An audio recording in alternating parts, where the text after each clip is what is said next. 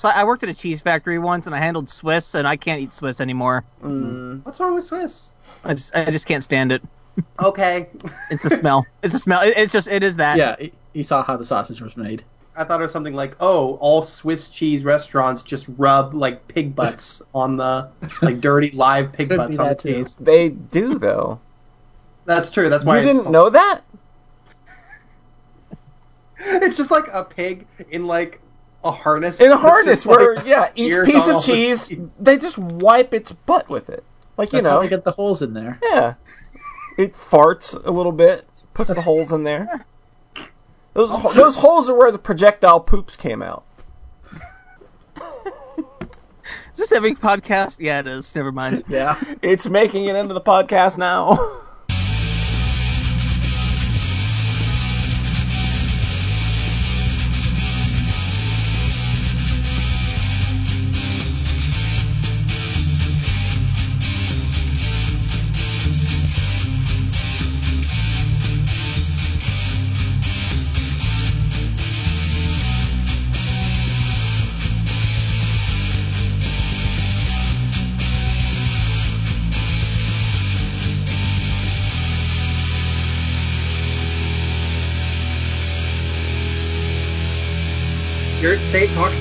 as much as you want until we tell you to get the fuck out, and Yeah. then do That's that's how this works. promptly.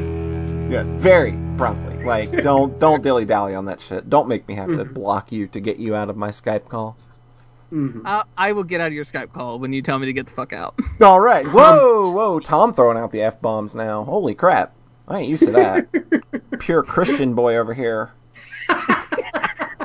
Whoa, can't say that in a JRPG. No, absolutely not. Never played an RPG that had language like that. I mean, I can put the word bastard in there, but I can't put the word fuck. What are you? What are you talking about? No, he said it again. I remember a time Ah. when it when John was the pure boy that wouldn't swear. God, that's so weird. Yeah, you were. You were Tom's older than me though, right? Yeah, pretty sure. Yeah. Yeah. Um, I, I'm I'm older than you, John. I, I know Yeah, that. you Is there anybody not older than John? quite a few people now.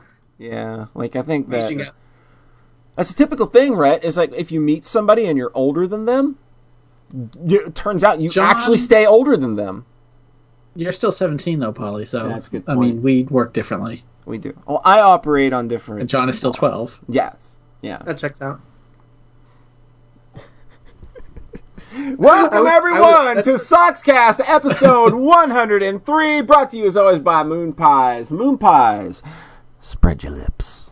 How's it going, everybody? Welcome Hi. out there in internet land. Ready for a good one today? It's gonna be hype. It's gonna be good. It's gonna be high energy, despite the fact that I Oh, have no energy. but we Hell come yeah. out here every Don't couple worry, of we'll weeks. bring you the bring the energy to you. There you go. There you go. You give me the energy. Let it flow into me for a, Mm-hmm. just a little bit. Do- at least you know, get me up above the E. Get me up above the E, and All I'm that sure I energy flowing into Polly. all of it. All of it Rhett's, made a sound. Rhett's big dick energy flowing into me. It's almost like 19 years worth of glop flowed into me. God damn it. to my immediate virtual right, he has once been on record and quoted as saying, For some reason, cat girls are such a thing you can be like, mmm, big titty kitty, but as soon as you're like, doggo knockers, you feel like a weirdo. It's right. I'm saying cat girls are better than dog girls. Sorry. I'm okay with both. But, I, but but as soon as I saw, as soon as you said that, it was like, well, I know what I'm. I'm gonna say it on the podcast because it's funny. You you you planned one of these for once. I planned one of these winging for once. Yeah, like doggo knockers. That's such a Uh, good. That's I such just a good pair of words. Doggo It's- it's- knockers. like it's I'm real naming, bad. I'm naming. Yeah, but but people say kitty titties unironically. That's what I'm saying. I know. So like doggo knockers is great. There's Like, just no way to do that. I would name a band doggo knockers. No one would get it. No one would, but it'd be great. It rolls off the tongue real well. Them doggo knockers do. I feel like if we wanted to be more inclusive of our guests, we could just bring up elf girl titties. there you go. He's more into legs though. Hmm. Spread elf legs. Spread elf legs the day after tomorrow, everybody. To my immediate virtual left, nice story. Tell it to Reader's Digest. It's John Thayer. Hi. How's it going? I'm doing very well. I'm having a relaxed weekend. Really? I've had a very dense week, so I've been hmm. just doing all the all my favorite things for myself. I'm having a good time. we know what that means. Yeah, yeah. I don't know what that is. it means hot bubble baths with tea. Mm-hmm. and his gigantic pool. No, no. Rich Person- white oh, Republican candle- over here represent. Candlelit bubble baths. It's very nice. Very hot. With his cell phone in hand. Mm-mm. Don't do that anymore. Bubble baths are just are just chill out time. They're- they I'm are- s- I, de- I disconnect. Oh wow, Yeah, it's a good place to disconnect. I know. I'm t- I took a walk by. I took a walk in the park by the lake the other day, Mhm. and it's cold now. It's 45 degrees. Yeah, it was uh, actually kind of cold when I woke up Yeah. this morning. I was like, oh no, it's back that time of year that I hate. Fantastic. I I want to didn't die. understand how awful it was until I moved here, and now I hate it so much. It Yeah, makes my life worse. It's gonna get Alright, way let's look- worse for you way quicker than it is for me, but Yeah. it's still gonna be bad. It's gonna suck. yeah, because there's Well, like a you big have my, ol- you have my there's- sympathies. There's a Remember big when- old there's a big old cold front coming in too. That's gonna be ridiculous. So Remember when y'all would post temperatures, and I'd be like, "Here's my Florida temperature." yeah, like that's that's Poncho's job now. 87, I'm freezing. That's that's Oh. Poncho's job now, and he's and Poncho always has to mention his butt sweat when he does it. He's like, "Oh man, oh, everybody's talking about these temperatures. That by the way, my butt is sweating. Everybody, I got a big old wet crack right down here in Florida. Wet I mean, crack, that's- wet that's cracks in Florida is the name of Poncho's band, by the way. So there's that. there's that. We have we have a guest that's going to be on until we tell him to get the fuck off. Who's that? Oh, it's uh, I don't have an introduction for him because he's not important enough for one. I Ouch. Just, I just don't feel like it. Aw, well that's okay. It's Jetstorm Four. It's a good pal, Hi. Tom. Hey, hey, you. Hey, been a while. Been a while since you've been on one of these. It's been a while. I, I sent a recording in for the uh, 100, but you know that's about it. Yeah, yeah. I, I think that's the last time you've heard from me. the, la- the the time you were on before that was our longest episode ever. Uh, before we did the Undertale Hmm. podcast, and that was the uh, the the the Majora's Mask episode, which was real Hmm. Right. early in the That- podcast That run. was a long, long episode. That Oh, was a I long time remember ago now. That was 2014.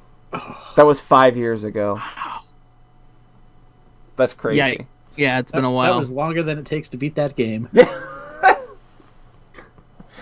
It's about as long as it took you to beat Xenoblade Chronicles 1.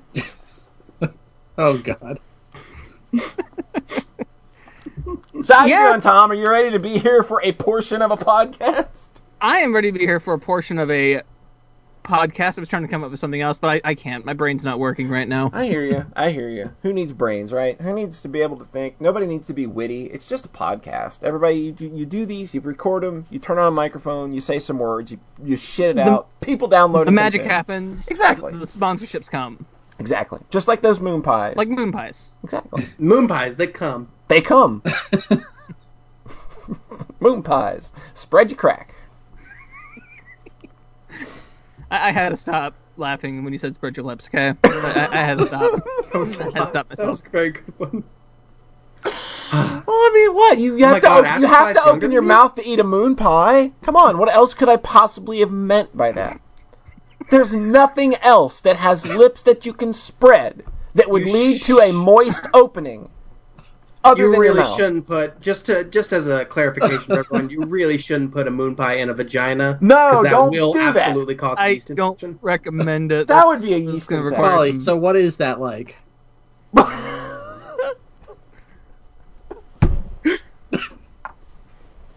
I'm done. That was a quick one. Eight minutes. All right. Thanks, thanks for coming out, everybody. around, y'all. great.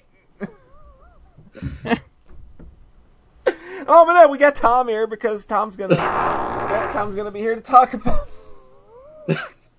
I, I think we broke Polly. No, somebody Colin sorry. really timed that sub nicely. Somebody timed a sub really well. Yep. All right, we good? No, no,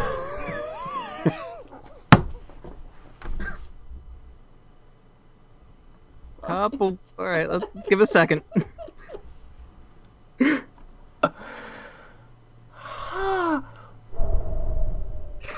Deep breaths. I'm sorry. All right. What is this, the That's a ASMR podcast sound. now? That's a lot. So the reason I, the reason our pal Tom is here with us is he's gonna he's gonna talk about a few things. We got um, and we're gonna start with me because I'm the most important part of this podcast. It wouldn't exist without me, so I think I deserve to. I think I deserve to be the face in the front of the podcast for one. Sort of the center, the, the center of the podcast, the community. It, it, it's all in orbit. Uh-huh. Makes The perfect sense. website. Exactly. Exactly. If I, if I wasn't here, none of you would be. That's true. That's right. That you don't flex about you don't flex about that very often. No, you I deserve don't. Two more. Yeah, like I could flex about that a hell of a lot more, but ah, I'm modest. What can I say? I'm pretty awesome.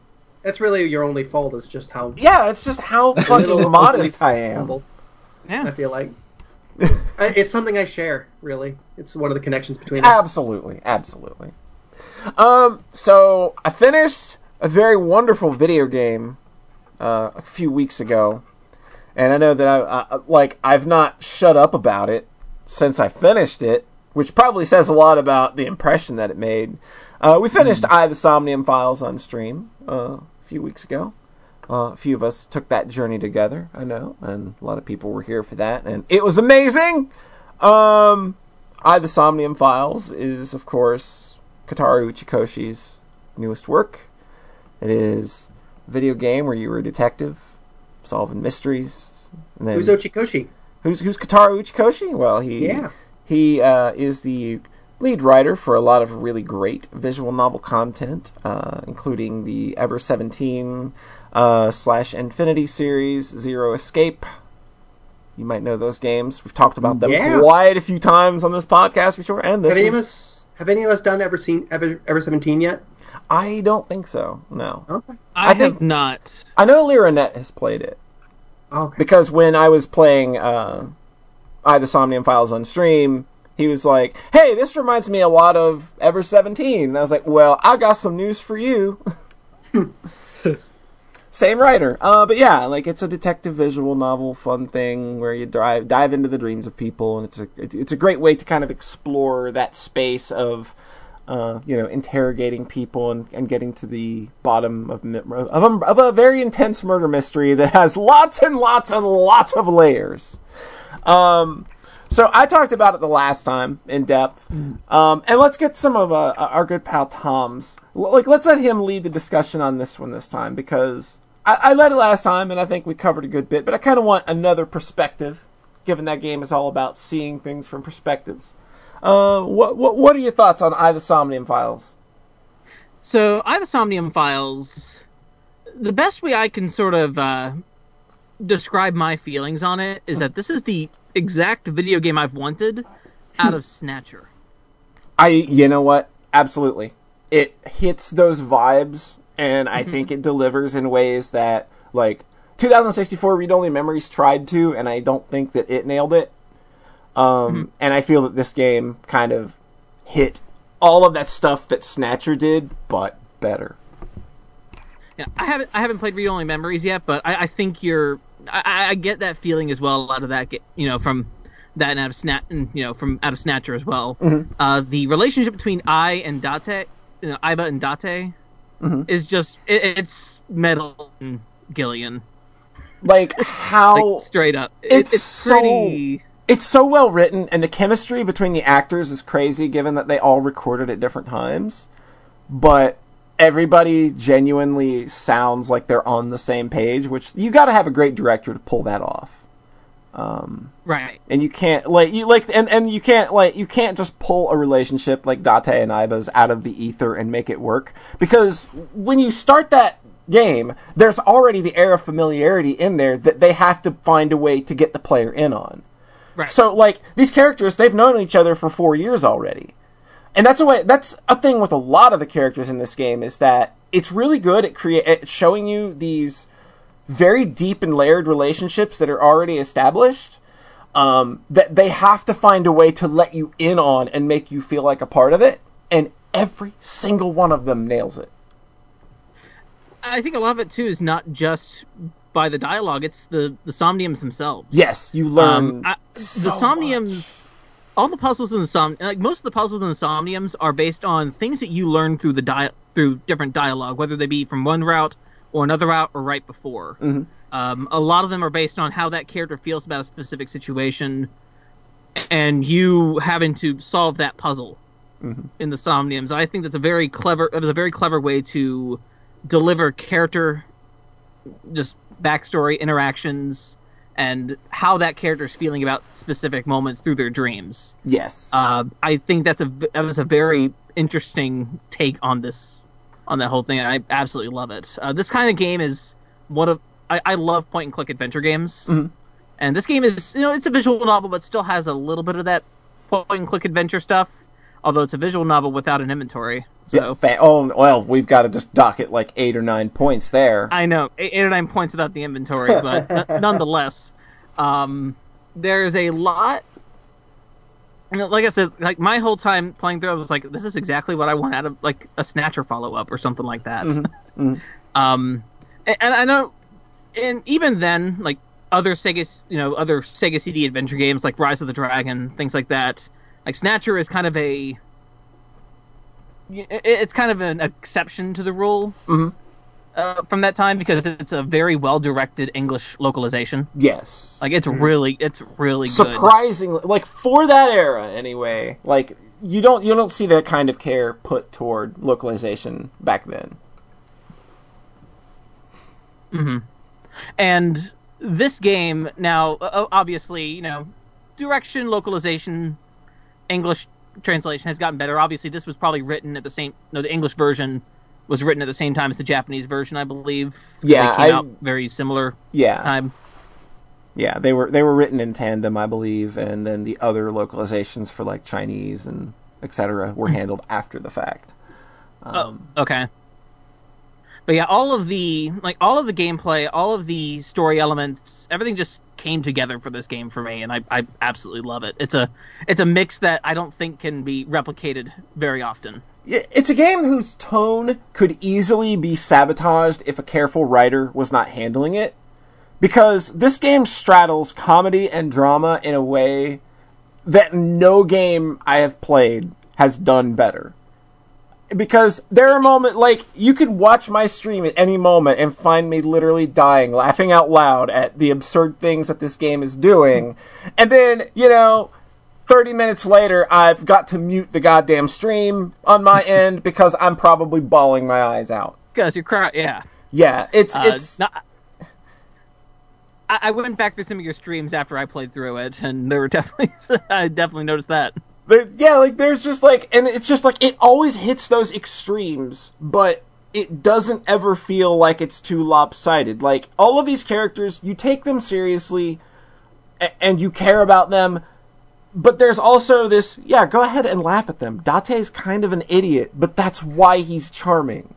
You know, laugh at Moma. He's an idiot, but he's a he's a good boy. He's a good boy. Moma's a good boy. Moma's a good boy. and it's just there are so many characters like that where th- they have a very weird like off kilter non sequitur side to them that could easily just be sabotage in any other game in any other game where there where tone is very important and somehow this- they've deftly managed to hold this game's tone together and make every point land as it should. That's really important. I, I've cool, definitely I seen think. some people also not like the game's tone Mm-hmm, as well. I, I, I, I've seen the opinion as well that this game is too, you know, it, it does not take itself seriously at all, and it's terrible for it's that. But too I straightforward or something. Yeah, like I've seen it criticized as Uchikoshi's weakest work because it's the most straightforward and it's the easiest of his works to kind of like not reach the end and be like, well, oh man, my head's too big right now, and I need to go lay down and have a think about all that. Whereas this game, you get a nice big catharsis at the end. Everything makes So, sense. yeah. Mm-hmm. Everything's wrapped up, and you get an amazing ending sequence that is beyond fucking words. We can't. I, You I can't. don't think we can describe it. Nobody say a word. It's so good though. It's when it happens. I literally at fucking 1.30 in the morning, I was dying and falling out of my chair at how good it was. Oh man, it, no, that ending sequence. Oh man, It's so good. And, and to your uh, point about it being a point and click adventure game, if you're playing this or you haven't played it yet or you're going to, click on everything every time you go to an area. Every time. Even if you're returning to an area, click on everything. Because this is a game that is hidden jokes, random non sequitur bullshit, you name it, all over the place. And going back to your streams, there's stuff I missed, and there's even some stuff that was different as well. Like the joke. Of, I, I'll mention one joke that you kept getting Mm-hmm. about uh, Date forgetting the uh, the the investigator's name. Mm-hmm. Uh, that was not mine. Really? He remembered his name every time for me. Oh, weird. I don't know what exactly what triggered that, but it's probably something like the Mizuki. It's probably something like the Mizuki thing, where you know you say what you know what food you're gonna get. Yeah, and then she'll remember this, and that through the rest I of the game. I said stew for mine. Ah, and then she wanted stew same. Yeah, she wanted stew for the whole time. Oh, that's that, like little touches like that are neat. there's so many little things too. Like like that one was like the the, the Mizuki one I I expected, but the investigator one I did not expect. Yeah, Like like, that was. and I've weird. watched I've watched a few other streams and I've noticed that they got different jokes as well. So I think Okay. that there's actually I think that there may actually be a hint of randomness to the way some jokes appear. Like whether like like maybe like certain sections have two or three different jokes that it can select from and maybe you just get different ones because I've seen people play different parts of the game where Or I, they could be triggered by how many times say you do things in that intro section. That that as well, yeah. But it's just the the fact that I've watched it and I've I, I'm still seeing new things that I missed. You know, and I played this game for like 31 hours, so I I mm-hmm. tried to, to look at everything, and I still missed like I'm still missing like two journal entries.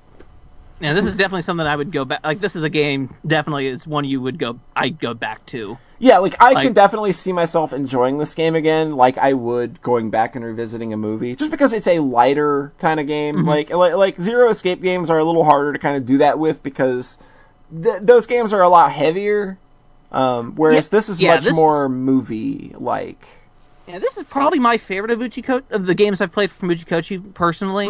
Um, maybe because of that tone, maybe how light it is. Yeah, and how I can see myself definitely going back to it, enjoying it and like fully enjoying it again. Whereas like a Zero Escape, it's gonna take. I, I have to be in the right mood for that, Mhm. like to revisit it because I know what's gonna happen. And granted, I'll probably revisit Zero Escape at some point, but it's a little harder to do so. yeah, It- like I said, it's kind of like Sna- I revisit Snatcher every couple of years. I revisit D every couple of years. Mhm. Um, so it, I would definitely put I in the same category as those games. yeah, yeah, yeah. I was I was watching uh, Karina Boddicker, uh, who voiced Mizuki. She's been playing the game too, and like watching a voice actor kind of see their scenes in context is real interesting because she got she got to uh, certain points and certain routes and like things that would like she was like I know I said that but the way they directed it and the way that it lands there and she's almost fucking crying on stream because of how well it all came together like it's like things Yeah. like that it's just really cool and like uh man this game i i for me personally this game is really special again because of the way I chose to uh, consume it this time. Like like I said last time, I tend to devour these games by myself. Uh, you know, alone in a dark room or chilling out in bed with the case of the Zero Escape games, which I played on the DS and 3DS. They were Um, yeah, those were handheld games at the time. So And, and, and for this one, for whatever reason, I was just like, let's just stream it.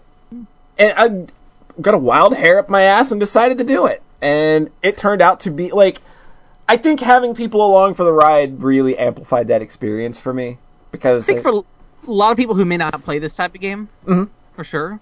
Uh, I think they, they, from what I was looking at your chats and everything, they seemed like they were enjoying themselves a lot. yeah, yeah, Uh, just kind of watching your experience through it, and then the, they also having that same experience. And yeah, this is the type of game that like, it's it's a lot like a movie. It's good to watch. Yeah, this is a very yeah. fun thing. To do, you know, it's a very fun thing to do is to watch these adventure games.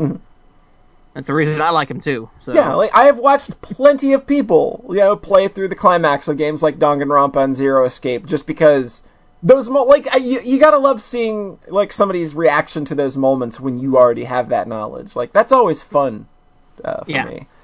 Um, but yeah, like, like watching after after five deal with uh, trails in the sky. Like, oh fun. man, yeah, watching After Five doing the Trails in the Sky slash Cold Steel slash throwing the headphones off, saying "fuck it, I'm done."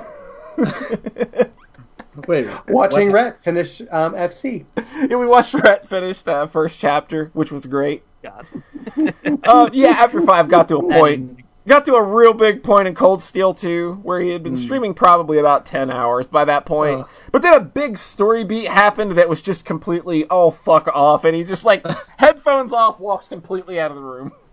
He had to walk out of the room. That, that was good. He's just done. but yeah, like uh, I, I the Somnium Files, I th- I think that's a really special game. It probably is like like when the dust settles, I think it probably is going to be what I consider Uchikoshi's finest work, just because of how put together um, and consistent it is. Um, and it's it's smart and clever in ways that you just don't see video games do much these days. Um, Yeah. And I know that like seven or eight people bought this game as well, just from watching my stream. So that's awesome too. I was already going to get it, but I was going to hold off for a little bit. But watching your streams, I was like, nope, that, I'm getting it. Like I've right now. got to experience this thing. Yeah. Yeah. I, I Um, tossed it at my after I, I finished it. You know, a couple days later, I tossed it at my brother. Told him, "You play this now." I did the same thing with nine nine nine for him. Yeah. So, Yeah. You, you, like this and is then he bought VLR and ZTD on his own. Nice. Those so. So I told him to do that, and then he, he gave me an update of where he is right now, and he's on that route oh as his first route. the A route. The- yeah, that route. Yeah, that's just what I call that one. I just call it the A route. The A route. Uh, uh, Yeah, he's on that one as his first, and he got, and then he hit the lock. So Oh matter. man. But yeah, um, that was my third route. Oh yeah, that was mine as well. Like I hit that route way late, and I think that it landed way better for me.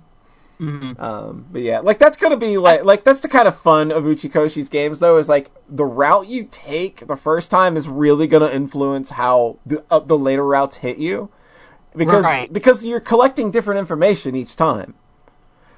And, and, and I, I did something when I was watching your playthroughs. Mm-hmm. I did something similar to yours, but I went the opposite direction. I went on the right first, but then I did the opposite of what you did. oh okay First. okay I see I see So just to give you kind of a where I, maybe my perspective on it is on that, and then I went back and did the opposite re- what you were doing first. Ah, I see gotcha. So Yeah. Uh, I the It- it's- Somnium Files is great, everybody. it, Like- it's it's fantastic. like if we like like if we don't curtail the discussion now, it's going to end up being all right. This has to be a spoiler cast. Let's just talk about it. let's yeah, let's not. That's I, I not- think I think we're good at this point. Not spoiling anything right now, but definitely go play this. Yeah, like Um, this. If you're in, if you're into adventure games, um, if you've ever played Snatcher, and I, I recommend you do if you still. Uh, Yeah. I like Snatcher. Snatcher's good. Um, if you're in that into that kind of game, uh, I is definitely up your alley. yeah, Basically, if you liked D, you should place You should go play I the Somnium Files. Like that's what Oh you yeah, said if earlier, you like, right? I mean, I, I would put it in the same category as me revisiting D or Snatcher. Yeah. Mhm. Oh, you mean Alright, that so if you- game, Dark Dreams Don't Die, right? That's that's the fourth one. Yeah, it's D4. No, that's that's D four. that, that's actually not even like a thing.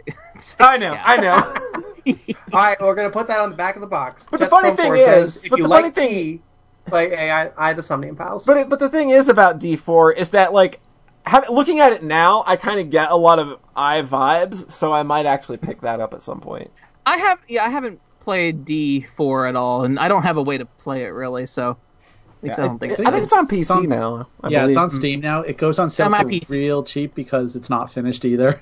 Oh, Remember they they made like two episodes and then all right. oh, lost. All right, never Yeah. mind. I'm not gonna buy that. Well, it's My like PC what's can't there run is it good. It's just okay. it's kind of gonna blue ball you at the end probably. oh no! I don't want that. Yeah. I like Swery, but I don't want to buy an unfinished game and get God, I s- blue balled Go on play. ending. Instead, go play D. I believe that is on Steam now. I think it is. Yeah, D's God, pretty what is- good. D's pretty good. I like D. Okay, yeah, no, D is also is Yep. also on Steam and good old games. So yeah, There you go. Thank you, listening. Um, I like what you all said about the tone because, like, I know that's that's definitely something a lot of people bounce off is when something manages to like pretty deftly weave together like that level of humor with big drama, and I love that. That's my favorite thing, basically. I mean, like- I think D- Danganronpa is pretty dark Yeah. humor. Mhm. It's like definitely worked for Danganronpa in the past. definitely has that kind of levity. And I think that like the way I I presents it in a more grounded manner. I think, Mm-hmm. even though like Yeah. it's it's a really absurd fucking game. Like there are so many absurd things happen in this game where you just kind of have to look at it and say, "That's this world." And they're and they've already convinced you of that. Like it's not weird that the twelve year old child is bench pressing two hundred and twenty pounds. It's not Okay. weird. she, she's good. It She's might good. be weird when you first see it, but then you're just Wait. like, oh, okay, that's that's fine. Yeah. the machine gun bit. Yeah, Oh my god. man, there's so many good bits in this game. Even just mentioning one fucking bit like that is not Probably. it's not enough to like ruin anything in this game because this game has bits for days. Hey, Polly. Yeah, Porn, porno mag. Porno Mag. Oh, There's Porno Mag. It's great. Uh, it's something I just got- limited edition. all right, all right, all right. We're gonna move past I now because Yeah, we let's are move going past to, I. It's uh, okay. we're gonna start spoiling bits. Uh, what else do you want to talk about, Tom? Um, well, you said I could talk about my uh my little project I've been working it. on. Let's do it. Let's talk about your project. Oh, I'm so for.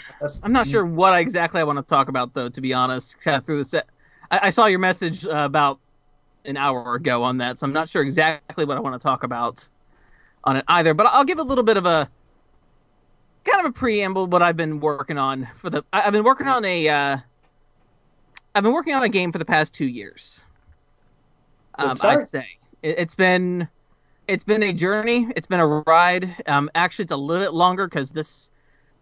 I don't know if I want to talk about where this game kind of comes from yet, and kind of how it came to be. Mhm. Um, but just say it comes from a long, torturous process of me trying to start up a JRPG, basically an, R- an RPG maker, and seeing if I can make something like that. Um, as it turns out, you can. Oh wow, you mean you can use an RPG maker to make RPGs? I was shocked actually. That's Um, stunning. I thought that, that Wait, was wait, just. wait, I wait, thought it I was thought- just. I thought it was just to make tech demos and then never make games. see that's what I, I thought know. is that you just dick around for a little bit and then give up. right. Like that's what it's right. Right, exactly. That's what I thought too. But apparently, no, you can make RPGs in RPG Maker and make them pretty good. Wow. Um, I know it's shocking. Mhm. So, the main thing I can say from this is this has been sort of a learning experience of project management, organizing a project, and actually telling myself I can do it With the follow through, of course. That's a big. That's a big part of it. Yeah. and following through with it. Uh, again, I don't. I- I'd say I bit off more than I can chew with it, but then again, I don't think so either. Because once I started going at it, it started putting itself together pretty fast. Mhm. Um, but you know, start everything down with paper. You know, start working things out. I actually removed things at one point, and then I put had to put them back in because I needed them still. Right. Interesting. Um, yeah, um, that's always a that's always a good feeling when you build something. For me, that's a good feeling when you build something you're like, Mhm. no, this doesn't work actually, and take it out, and then or maybe you retool it later. Right, and like, oh no, I forgot that. Oh no, I realized that was perfect for pacing. hmm Like, not quite because with an RPG, you've got to deal with, of course, story pace, but you also have to deal with gameplay pace Yeah. as Yeah. well. How how good does it feel to level? How good does it feel to get new abilities as you just level up? Because How, how angry Uh, is there- a death going to make the player? right, That's a really important Right. one. there's a lot of and there's a lot of things I kind of decided uh, at the beginning of me of me making this. Um, saving anywhere that that was a thing that I said absolutely has to happen, Mm-hmm. and we're gonna do five party members. Mm. That Because system I- only does four, though. Mm. So that's what I, you know. There you go. Um, I have to give some special thanks uh, to a particular plugin creator named Yanfly. Yanfly. Yanfly, who is oh my god, Just a, oh my god. an amazing wizard when it comes to RPG Maker custom scripting. I I don't know how how do they do it? the stuff that they come up with is incredible. And it's Yeah, all just um, one big package that you can kind of mix and match what you want. You can mix and match what you so want. You can get the base. You can get the base stuff if you want to, or you don't even have to. There's a couple different. There's a couple different things that you may not think like you might need, but then it's like, oh wait a minute, this is perfect for implementing that. Mm-hmm.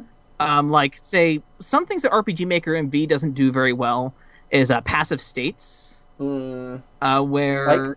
you know, like setting up passive states for like if you have like a piece of equipment that causes a state to happen, say like a ring that causes Mm. berserk, like a berserk status. Uh, that's a thing. That's actually a plugin for that the Yanfly has made. yeah. to do like passive states on on equipment like that. and then you can just like put the like the little bit of code in the note field of the equipment, right, I just believe. requires you. To, yeah, it's just a it's a note tag um, Yeah. stating what attribute you want to apply to that, apply to that, and also what conditions you want that to be too. Yeah, yeah, it's it's real. It really gives you a lot more, a, a- bigger, and more robust engine to work with with the Yanfly Hmm. stuff. Yeah, yeah, and I'm like, oh my gosh, this is perfect. Um, uh, yeah, so props to Yan to Yanfly doing just amazing work. Still, uh, they have a, they have a Patreon. There you go. There you go. Cool. Yeah, Hell like, yeah. yeah, if, if, Uh, yeah. I, I art- would say they're worth supporting.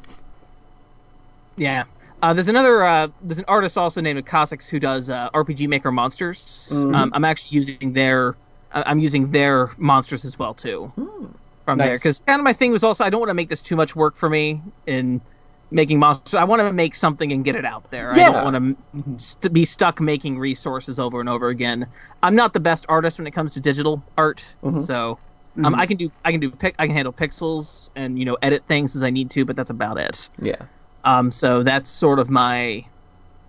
That's what I've been doing. Those are th- those were the ways you manage scope. Is that this is a big RPG, like a ten hour RPG, right? this is a fi- This has been clocking at 15 hours every time I, I test. You Holy are shit. lo- you are Oh. three Undertales long.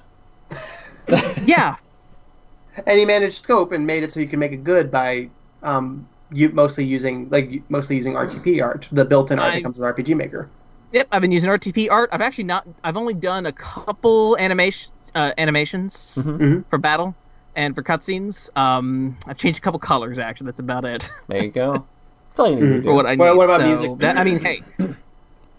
For music, that's a little bit different. I'm using a mixture of RTP and other sources that I Mhm. found. Um, I'm actually using music that Hiroyuki Kikuta Oh, put out for RPG Maker use. Mhm. Oh, cool. that's so really I can say, so I can say I have Hiroyuki Kikuta music in here. My boss theme is actually by Hiroyuki Kikuta. That's So, really cool. Who's that again? Uh, that's the Secret of Mana composer. Yeah. Okay, that's kind of where my Yeah. brain went. I think I heard about heard about heard that name again because of Indivisible. Mm, yeah. Okay, yeah, I think yeah, I think he did Ind- Indivisible as well. yeah. Holly will talk about sure. That's so. This is so cool, dude. I'm really I- excited to play this game. I am Um, too. Like I, I thought I was a beta tester, but I guess I'm not. Your Oh, best sorry, friend Polly. ever. Your best friend Polly. I, I have a very specific person that I, I use to test games, and he is currently working on it. I know. I'm just. I'm just messing with you. I'm just I know messing you with are. I know you are. Like I'm very eager to play it though. Um, I'm still doing a couple things. There's actually some things I noticed uh, when I was testing it today. I was like, oh shoot, I forgot about some things. And oh wait, those people still have default dialogue. Well, yeah, I I noticed fix that. That was real good. this is default text. I, I have. Yeah, I, I, I you got to do it sometime. That, that's how you. That's how you manage it. And that's how I know I made a mistake. Just give him an empty text box. Just word search default and just delete it. there you go. That's what Super Neptunia RPG did. Pretty much. Ouch.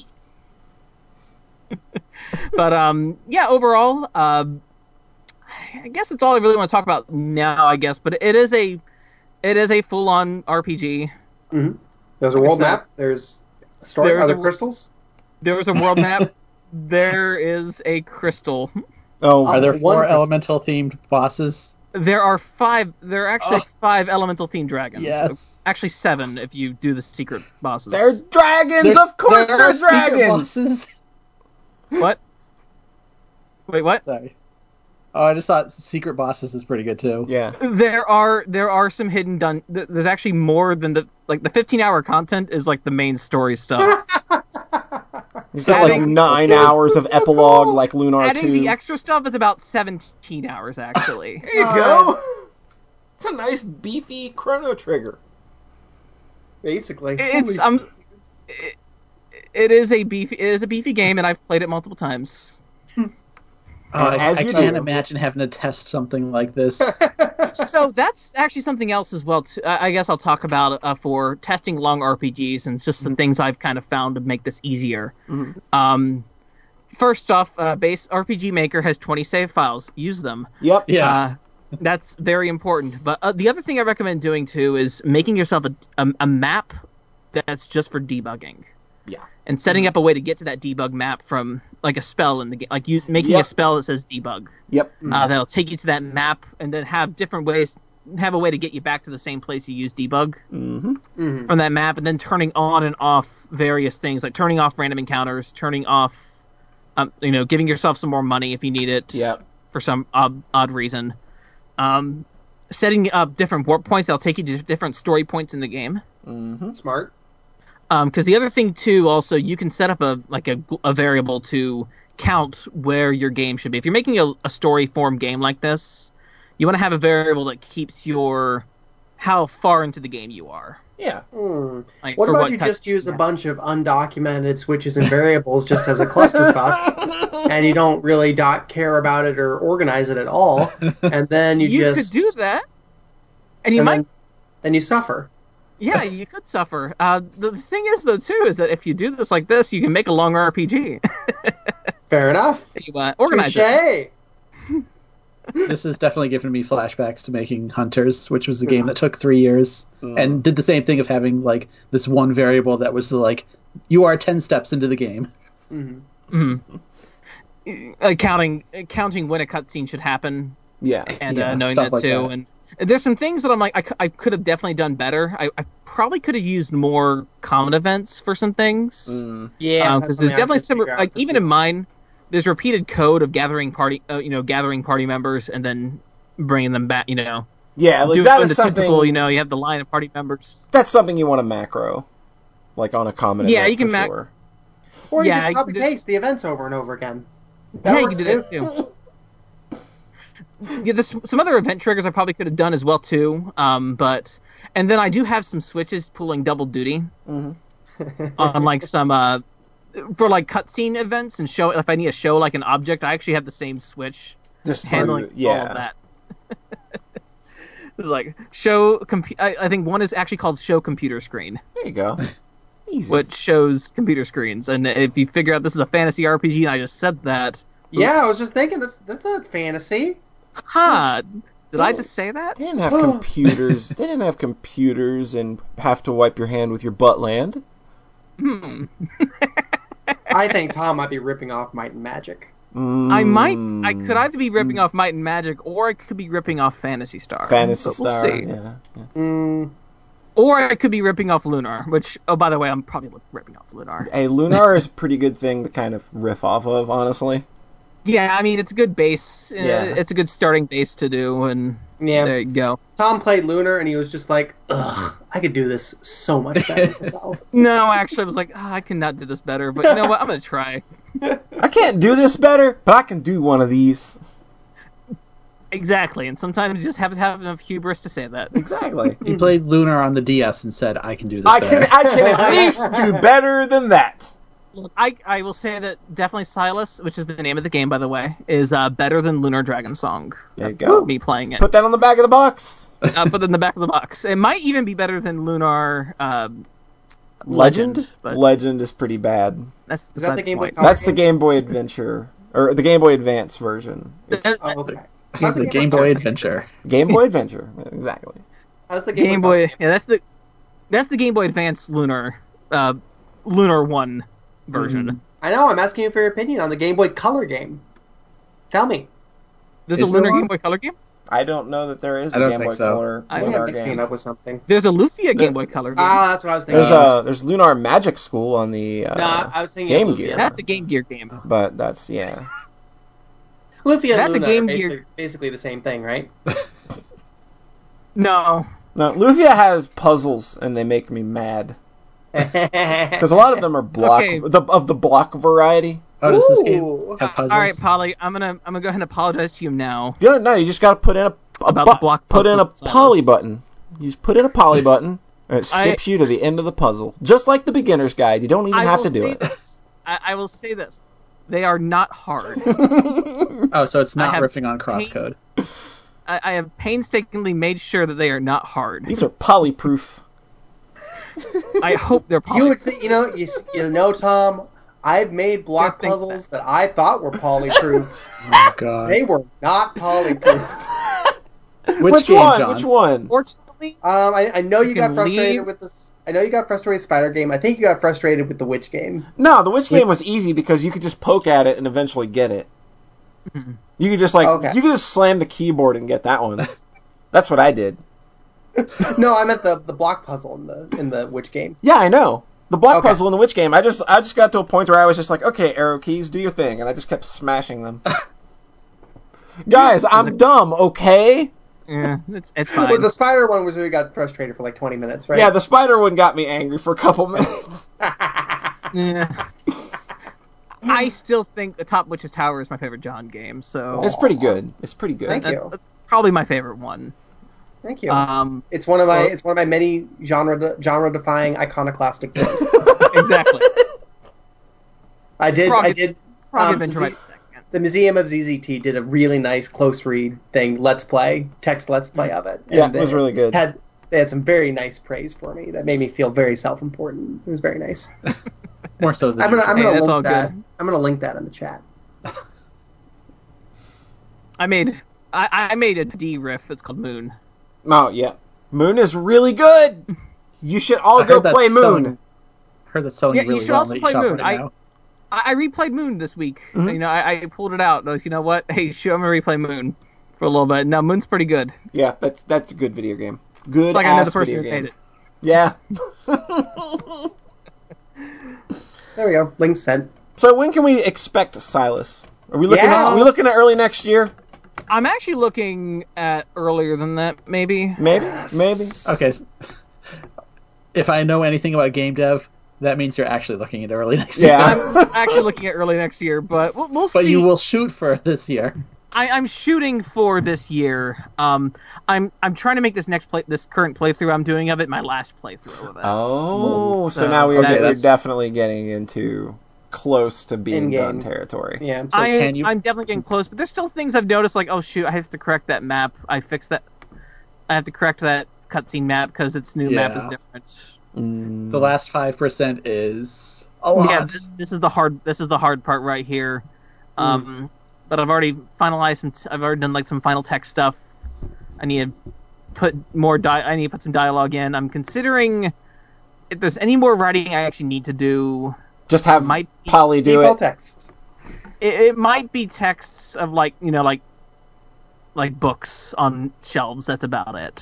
just have your kicks. Just have your Indiegogo backers write like all the incidental Right. text. Yeah, and I have it all be inside jokes that nobody playing the game will actually get. Right. Shovel. Knight was here. Shovel Knight. Oh, It's I- just a I'm not. I'm not a real. I'm not a real indie game until I put Shovel Knight in my game, huh? Here you go. Here's what I'll do. Here's what I'll do. If you need books, I'll write you a series that's uh, that that is a long form retelling of Poly Dungeon. You know what? Yeah. That actually, that actually sounds great. I'll talk to you later about that. All right. Actually, put, one- put one in each town, just like the the chests and trails. my problem Yeah. is my problem is poly. I already have kind of a poly dungeon riff in your in the game. Oh, right, right, right. That's cool. That's cool. That's fine. I do have that in there, but that might also be something. I'll, I'll talk to you later. But we, we, we could talk. Look, I'm good at tertiary comedic text. So if you need some Kind of of that. You made you made a whole game. I made a whole game that's just tertiary comedic comedic text. text. you're right. I forgot that you're perfect at it. Mhm. You're a lot better than me at it. Well, Tom, if you have any trouble um, finishing your 15-hour video game, you can always come to all of us because we're very skilled at that managing projects of that scope. Obviously, I, I'm sure you are. Um, I guess if you have any long form projects you need to be to help with, I guess I'm good too. I will reach out. Hiring a I'm services never. as a I'm, I don't think I'm ever going to make a 15-hour video game. Sorry, though. I'm sorry. You know what the worst part is? yeah. You know what the worst part is? What's that? I have a notebook of ideas of other. Of other That's how it always is. Uh, that's how it yeah. always is. Like once you're Yeah. in, that's it. Like you're not getting out. I may have an RPG Maker project also kind of started. I know. I I, know saw that. you know, I saw that. I Is that the recently, tw- I recently acquired a legal version of MV, so that is now hanging out on my Steam account, thanks to our good pal Byron, right. Byron Holcher. So. Oh my god, I'm so here for everyone making RPG Maker. Everybody games. It should make RPG so Maker games. happy. I am It so. makes me I so yeah. happy. Should all make RPG Maker games, please. God, I'm, I'm I started one and I'm happy. I got to the point where I could um where I felt confident that I could finish it if I kept going. Like that's what that's what I needed to get past was that initial Mm-hmm. That wall. initial of, hurdle. Is this Yeah. possible? Yeah. So that felt good. I agree with it. Um, and you know what the best part is? What's that? Yeah, Uh, RPG Maker already has inventory, so we don't have to worry about that. Exactly. it's actually going to be good. it actually counts as a video game. Yeah. You can actually make a visual novel All right. in I think it's all RPG you- Maker and then have an inventory. Exactly. I mean, yeah. A lot of my favorite RPG Maker games are basically visual novels. Pretty I much. mean, hey, you can do a lot with pictures. you absolutely can. You can do a lot with pictures. Like, there's, I, I think RPG Maker even has its own.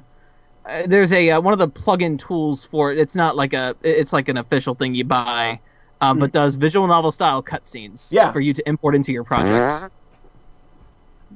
It's like what the heck? This why did this not exist when I was twelve?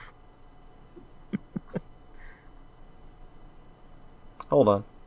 Oh, did Yeah. we lose someone? Oh, No, I'm here. Yeah, someone was being weird in chat. And later. Okay, there we go. All right, thank you for taking care of that. All right. Um, but uh, so yeah, you're aiming for this year, and then hoping to come in, you know, at least no later than early next year for Silas. Then I'm right. I'm I'm hoping for sometime here soon cool. because it's already mid October. So Yeah, like somebody said on Twitter the other day that it was only six weeks till Thanksgiving, and that was just like, what is going on? What And happened? you really snuck It up feels on like this the- year. yeah, it feels like the early part of this year was so slow, and now it's just like it, it's now just Yeah, it hits summer and it's just straight downhill speed wise. yeah.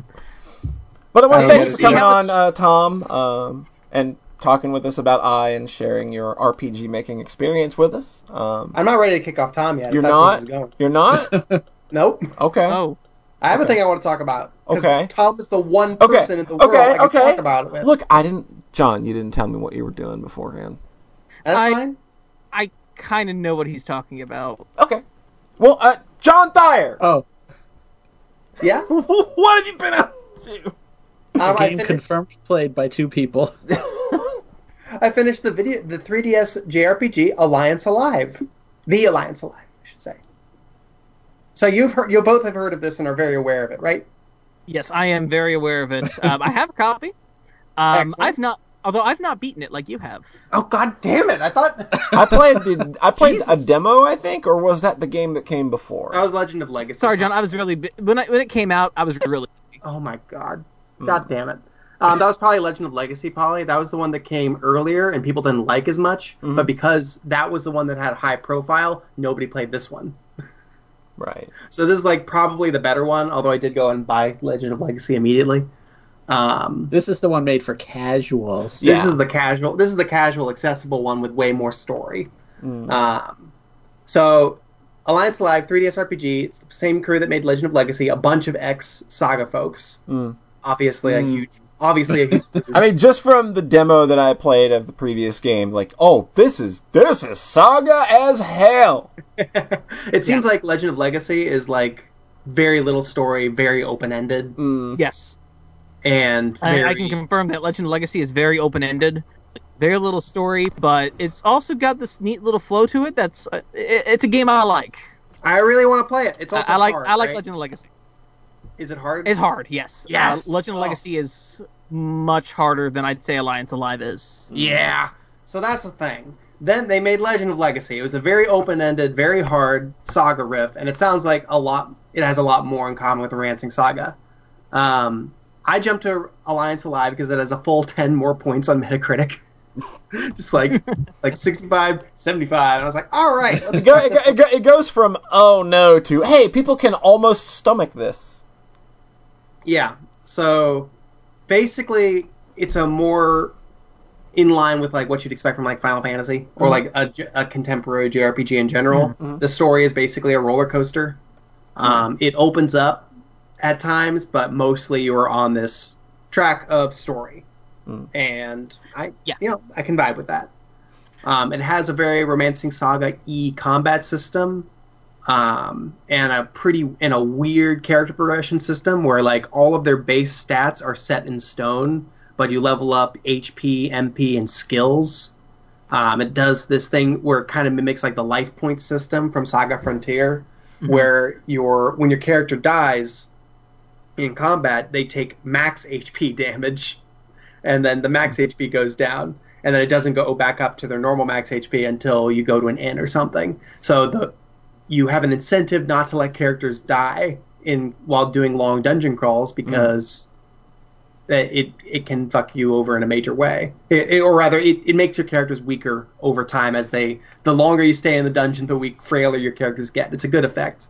Um, It's just like Saga- Persona 3 when everybody gets tired. Every game is Persona.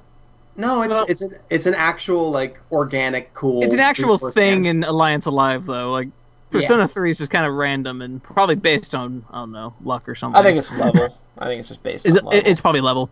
Plus, you can keep your characters from dying. Like there's an act you have control over it if you don't suck. So, um, and and also when your characters do die, you don't need any healing, ma- uh, any revive magic or anything. You can just use a healing spell, and that brings them back. Right.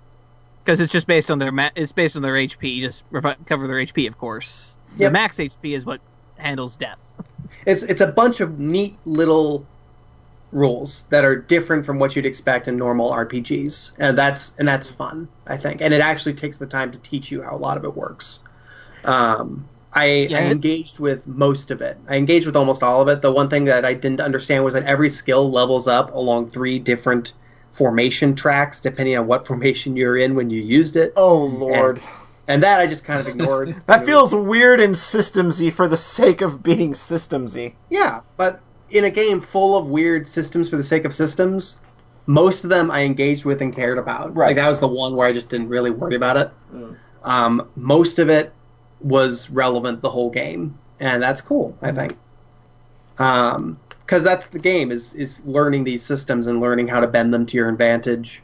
Um, and you the, there's this strong theming around the the setup is just like you're in a world where the sky it's perpetually raining Perpetual rain.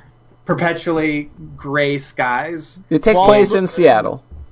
The world is walled off and isolate. all- Every like every region is isolated and walled off. Right. yeah you're all living under the tyrannical demon rule of demons with an a um, and you're basically humans are just at the bottom of this social totem pole and it's just like a very like it's kind of a standard cool fantasy setup of this is a bad scene everyone is oppressed and it sucks and now we're going to try And your girl just wants to see the sky. and she just wants to see a blue sky. Um, it's very much it's exactly like Dragon Quarter or Mistborn or anything in that in that it's about seeing a blue sky specifically, but also in every other way. Um, so that that's a nice setup to me. That immediately resonates because it's like it's instant drama of like, okay, this is a bad situation. I want to get him out. hmm Um, and an hour into Alliance Alive, it is a very good stake setting clim- climactic moment. Um, where it actually contextual. I think I praised it on the Soxcast when I started the game. Yeah. Um, because it actually incorporates a mechanic from Saga, but actually like imbues it with narrative weight, Yeah. which those games don't do very often. Nope. Not at all. Um, those games don't really do story. They're about just enjoying the game, and I respect that. Alliance Alive has a story that They it have- cares about. Yeah, They, they, I mean, the Saga games also have their. They, they handle story differently. They, they, they it's all about subtext for Saga. It's not about the actual text that you're being delivered. yeah. It depends on the game. Like Saga One is probably is pretty loaded. Um, Mhm. Saga Two gets pretty silly in comparison, and then a lot of the and then Romancing Saga Two is pretty loaded, but it it kind of alternates. Like Saga Frontier is just like, eh, we made a bunch of these little stories. I don't know. One of them is going to be the story about a Sentai hero taking mm-hmm. on the evil organization. One of them's the a other robot. one's one's a robot. One's about a little animal boy who wants to gather the seven gather the rings to. Hopefully, nothing bad happens, and that happens. and one has no story or ending, and that's the one Polly plays. Yep. Lucky me. I pulled. I pulled. I, I won the lottery on that one. Great video game. Copyright 1997. One's about one's about a girl running away with a vampire's bride, That's real Shit. good. while the while the other brides. Like I wish I would have played a Celis' story. Yeah, God, I, I can't wait to play more of that.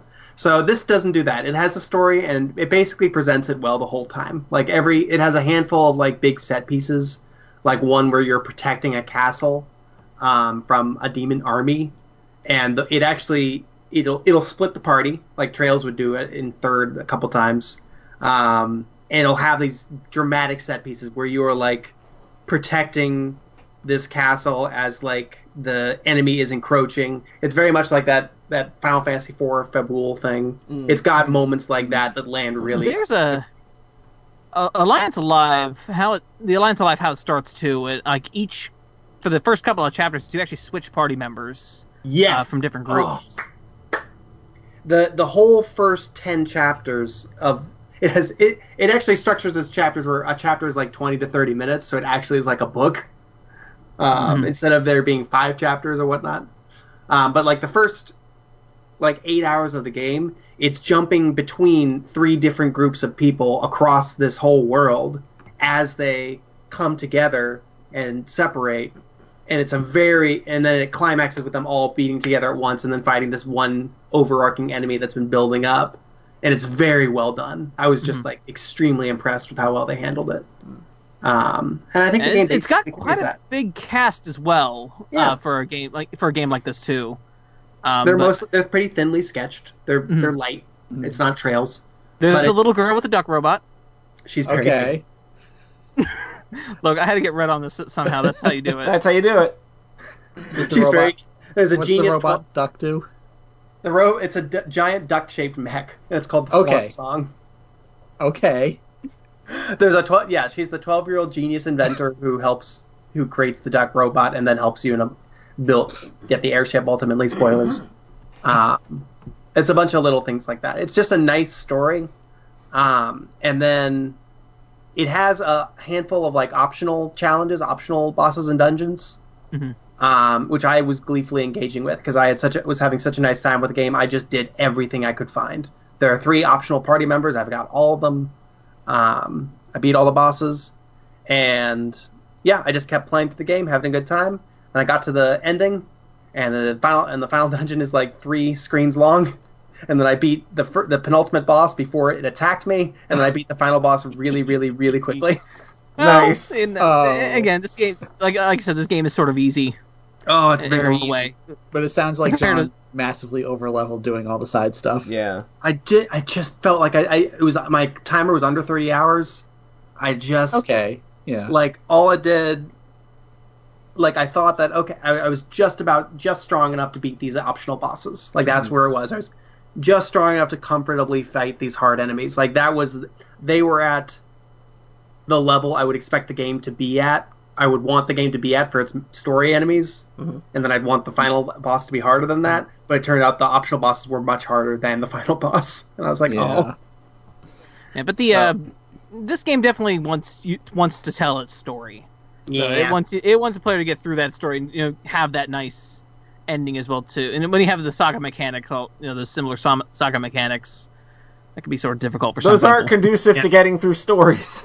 it's pretty blue balled pretty felt Yeah. pretty blue balled though I was Oh. really because that's what that's what Saga does is that it has a balls hard final boss, and you feel really good when you beat it. And this one is just well, you did also nothing. just replay R- Romancing Saga 2. I know. Had I'm, that. You had that very specific final boss. I'm I'm like well, I felt like with Romancing Saga 2, I felt like I'd tapped into about 15% of the game's system's potential, Mm. and then I and I barely beat the final boss. right. And then I felt one, like this game you taught me engaged everything. with the, like 80%, 90% of the mechanics. Right. Yeah. Ah. So I was disappointed by that. I felt uh, I wanted it to be harder. Well, for this, you know, with Alliance Alive, hopefully more people play this because it just came out on PS4 Yeah, it just got the Switch HD release. and PC. Yeah. Yep. Yeah. So Uh, as, I mean, as was- a as a play it. Saga fan, I was a li- I was disappointed by the ease there, and I immediately did go grab Legend of Legacy because I I saw people com- I read reviews and people were complaining about all the things that made me sound really excited. I like it when people Uh, complain I- I about the things that make me happy. Yeah, it's just like oh, sh- there's one there's literally like a Kotaku piece. Alliance uh, Legend of, Legend of Legacy does not live up to its to its pedigree. And it listed every single thing it listed. It was like, "There's no story. You just go out into this big open world and do whatever you want." I was like, "Oh you ever play no!" a Saga game? I, and then it's so hard. Oh, what am I going to do? no, it's Kotaku. They only play titty games, so they obviously have never played Saga. So I was, so I was pleased to hear that. Like, okay, maybe this one is the one. That, and also, they both have great music. They have a great Oh, aesthetic oh. and a great ambiance. I, I probably like Legend of Legacy soundtrack more, but yeah, it's it's real good. It's the for Legend of Legacy at least. It's the Final Fantasy 13 composer, right? Yeah, it's the Hamauzu. He Yeah. did Saga Yeah. 2. He did Final Fantasy 13 series. right. And Um, uh, I'm, a, I'm a convert. I didn't get. I Unlim- didn't like him at Unlimited first, Saga. but I did. Yeah, and Unlimited Saga. Unlimited I- Saga I- has a fantastic soundtrack too. Yeah, it so so I didn't like them at first. I was like, these don't have like the beep boop happy melodies that I like in my RPGs. I like the Nobumatsu like super melody thing that I can just hum to myself. But he he does more ambient stuff that actually sticks with me. That I actually like. Um. So yeah, I really like this game. Like even if I was disappointed by it not wanting me to push it as hard as it was, it's sort of a baby's first saga. Mm. Um, But the story is nice, and it's and it's fast. It's a 25 hour contemporary JRPG, which is pretty rare, I think. You don't get Ex- that these days. extremely rare. You don't about get the- that. That's about the length of a, of a traditional RPG. Okay, if I'm playing it, I guess. And Apparently, I go through the games really fast. Apparently, yeah, yeah. Alliance Alive moves real fast, and it's complete. It has a complete story. There's no bullshit. There's no sequel tease. It just is done. Mm. And I'm really glad that this that this came out for Switch instead of say like the Bravely games right now because Yeah. like, I I like Alliance Alive and Legend of Legacy more than the two Bravely Default games. Oh, I don't See, give like a shit about I would have thought, Default. I would have thought that we would have seen HD versions of the Bravely Default games way before we would have seen one of fucking Alliance Alive. right. Like, how did Alliance I- I- Alive? How is that the one they picked? I don't understand.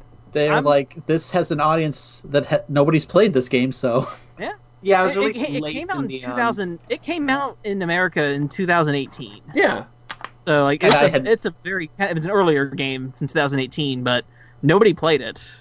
I had literally never heard of it until John started yelling about it. It came out for 3DS in 2018 when everybody was complaining about games coming out for 3DS in 2018. Oh, oh, that that. That's it. that is what happened to this game. yeah. So I, I'm actually, really glad yeah. it's come out to you know come out again and more people can finally play it and finally stop racking up for your games because they're not that bad people. Stop. What? Uh, uh, for uh, the uh, developer of this, everyone complains about. I, I see a lot of complaints about this developer. What else have they thing. made? Like, I, Um, Legend of Legacy, um, Caligula Effect. is like another Caligula one. Effect just seemed boring. Really, it didn't. That's a weird game. it just seemed to, like it seemed like it had ideas but didn't know how to execute on any of them. Uh, come back to Okay. me on Caligula Effect. Oh, okay, so they're they're um developed They're- by the game was developed by Cattle Call. It was published by FuRyu. Cattle Call. Yeah, So yeah, their actual work is basically like this. They did Legend of Legacy and Alliance Alive. Like this is a that's their big Yeah, that piece thing. everyone complains about it as a uh, as a publisher, and then in America, Atlus published Alliance Alive first. NIS just published the new release, Mm, which is kind of weird. yeah. Yeah, I'm trying to figure out what else they what else they did. I think Arc the Lad Yeah, was I'm but looking that at was Wikipedia. 2003, ages ago. The old- like the other, like the newer Arc the Lad games, like the PS2 ones. Yeah. Yeah. Not Okay. that God, it's like the sixth game. All right, so there's a bunch of older Arc the Lads that they didn't touch. Weird. There's a lot of Arc. There's a lot of Arc the Lad. Yeah, that was a PS1 game. Yeah. originally. Mm-hmm. So, yeah, that, this Cattle Call is the big is the big one. yeah, Cattle. Yeah, Cattle Call is the developer. Yeah, you're right. Great Mhm. name. Yep. so for for you, not idea fuck. Not Idea Factory. Um, so I really like that, and that's all. I I think that's what I said. That's what I had to say on it on the matter. I, I'm very happy it got released, like re-released right after I finished it. I was just like, hey, brand new thing, take a gander. It's a nice story. It's and yeah. and it's accessible to dumb babies who don't like hard games. Dumb babies who only want games on the Switch. dumb baby, it, it's the per, it's a girl. It's the perfect dumb baby game. I think it, it's a very good baby's first saga. Like I think that's this is a way in for a lot of people that that it's going to treat them a lot better than if they download fucking Romancing Saga three when that comes out next month. Yeah, that's Hey, gonna comes out be. next month. I'm waiting for the takes on that. I'm waiting for the takes on that when it comes out. Cannot Oh wait. my god, it's gonna be so basic. Yep, It's gonna be. it's gonna be a bunch of basic bitch ass opinions, and I'm here for it. Ugh. Oh, oh. I've never played Romancing Saga three, so I'm I'm I'm excited. I'm really pumped too. I'm excited too. Is that the one getting like the full remake? Yeah. Oh boy. No, it's it's the same. It's the same Oh. level as Romancing Saga 2's. Well, it's, it's, mm-hmm. still a punched up. full kind of punched up remake Yeah. of it, though. the whole the environment the environment art's all different they've got a, added a bunch of animations to the sprites it's a big it's a, definitely a remake Yeah, it's Oh. and like I I definitely Well, prefer I don't the. know. I I prefer this sort of touch up than say like the Final Fantasy mobile ports. I think the Romancing Saga stuff looks beautiful. Yeah, yeah the it's, Romancing it's, Saga i stuff really always like the good. aesthetic Yeah. they have like these 3d rendered environments but with 2d sprites and i think that looks way better than the than the like the tilt mode 7 tilted with way too high res dragon quest thing they yeah, it, the blurred, the uh, oh i the hate it. blur, the Yeah. blur. oh i just hate it I don't like it either. Yeah, I played through Romancing Saga 2 on my mobile twice, and the new one, the new RS3, has the same aesthetic, so I'm here for it. hmm Yeah. All right. Well, All right, uh, uh, I guess we'll throw to Rhett. Rhett, do you have anything that Tom might want to talk about while he's here? Yeah. Sure. All right, Uh, all right. Tom, stick around. all right. I'm sticking around. Uh, I've been don't know, playing. did, did people like me? I haven't. I haven't been checking. The, I love you. I love you personally. Chat's a little Yeah, slow all today. Uh, so I think it was just last episode I mentioned I had finished Xenoblade, Mhm. and I decided to do something real silly. I decided to start playing Xenoblade Chronicles 2. You jumped right Switch. into this fucking thing, which I was just like, what? Like, it, you sounded real done with RPGs for the year. I did. When, because you probably you you you've you've hit a lot of the big ones this year, right? And and then you And I, and then you I finished. finished the Trails trilogy. I finished uh, Xenoblade 1, obviously. And I took a little break. You know, I did Professor Layton versus Ace Attorney, which was pretty long. Yeah. And then I was just like, okay, Xenoblade 2, let's go. Oh, like, wow. That's kind of the last big check mark. Like, can't do one without the other. But now that, oh, there's that DLC for this one that I'm like, uh, kind of getting a little exhausted. So You tell can us wait a little while on that. tell us about Yeah. XC2. Systems! Hey! That- this a game's game? got tons of them. This game's got fucking systems out the wazoo for some reason. So it's really weird jumping into this one having just finished Xenoblade like barely a month prior, uh-huh. basically. So like there's things about the combat where I'm talking like the first opening minutes of the game where you're like, oh, like there's a little bit of impact when Rex swings his sword and hits the enemy. Mm-hmm. That's good. Yeah, because the first It's not- game had none of that. it's not completely weightless like the first one was. Uh, there's that system where certain attacks will make an enemy drop an HP potion, which you then have to run over and get, which is a little weird. I think it's a good way to kind of keep you topped off. though. Yeah. It's a smart it's al- it's a smart alternative to having a healer only be a healer. Yeah. But then there totally is just but a then healer there totally is a character. healer character because they, I mean you have to have one basically, but ha- yeah. but the healer is capable of attacks. And I think Yeah. that keeping the healer attacking most of the time in a game like this that's already really fucking slow, I think having those health potions keeps things sped up rather than having to wait on a healer that is not doing damage but still continuously Yeah. healing the party. So I think Because you have to. It's funny because your auto attacks charge up all your skills, so you Yeah. have to attack in order to heal. Yeah. Mm-hmm. And then when you're running after those potions, you're not attacking. So it's an interesting Right. system, but so like, but again, jumping from Endgame Xenoblade One to this, it felt really basic for the first couple hours, Mm. and then you start unlocking chains, and Jesus, That's where the, the, the weird shit starts coming in. This is where the fun starts So- happening. It's good. it's fun, but it's like I- there's something weird about this game where it's like it seems like specifically designed to just hit pleasure centers in your brain without ac- without actually really being deep. Wait, are we already talking about Pyra's tits? Jesus. Well, you said pleasure senses in your brain, Oh, and that's I all mean, I've ever heard you talk about with this game. So, like you do these chains and you're you know you're watching the elemental charts that it shows you and you're going for those three chains and then just like the third one is basically just fucking fireworks going off yeah, yeah. where it's like and then like this big six digit number flashes on the screen and there's a freaking announcer in this game Who I swear I to God, love it. I swear to God, it's the same announcer from Sonic uh, Colors. God, it really might be It sounds It's like it. Spikes! So the moment the announcer came on uh, for when I started playing Yeah. the Xenoblade 2, I was just reminded of one specific game, and it's Baten Kaitos 2, who also has an announcer during Yeah. battle. That's also a Monolith Soft game, so oh okay so go. this isn't a thing This is i kind mean i of guess like they a- invented it yeah. yeah, no, th- this is not the only. It's not the first time Monolith Soft They've has an done it. announcer in battle. but they didn't as far as i know the first game definitely does not have anything like that so it's definitely a there's this game is a very different tone than the original Oh yeah, this this Yeah. game's tone is decidedly more, and I don't mean this in a bad way. It's way more anime than the original. it's way more anime I don't mean that in a bad like- way. this is my this was kind of my um, observation when I first played through the game. I, I told myself, now this is not exactly Xenoblade. This is Grandia, yeah Oh yeah, that's definitely the and tone. I think I like it more. And I like it more. Hmm. Than Grand than Xenoblade One. I, I oh I, I love Xenoblade 2 way more than Xenoblade 1. Hmm. Oh, I, I- couldn't. I, I- couldn't, I knew you had a take there. I couldn't remember what it was. Yeah, I, I like Xenoblade 2 way more than Xenoblade 1. Hmm. Oh, okay. Hmm. there is something about the first game that is compelling but also not compelling enough for me to not take five years to finish it It's compelling for me in the Right. sense that I like Monolith a lot. Mm-hmm. A lot, you know, like three of their games mean a whole shitload to me. So it really bums me out that I fucking don't like Xenoblade Chronicles.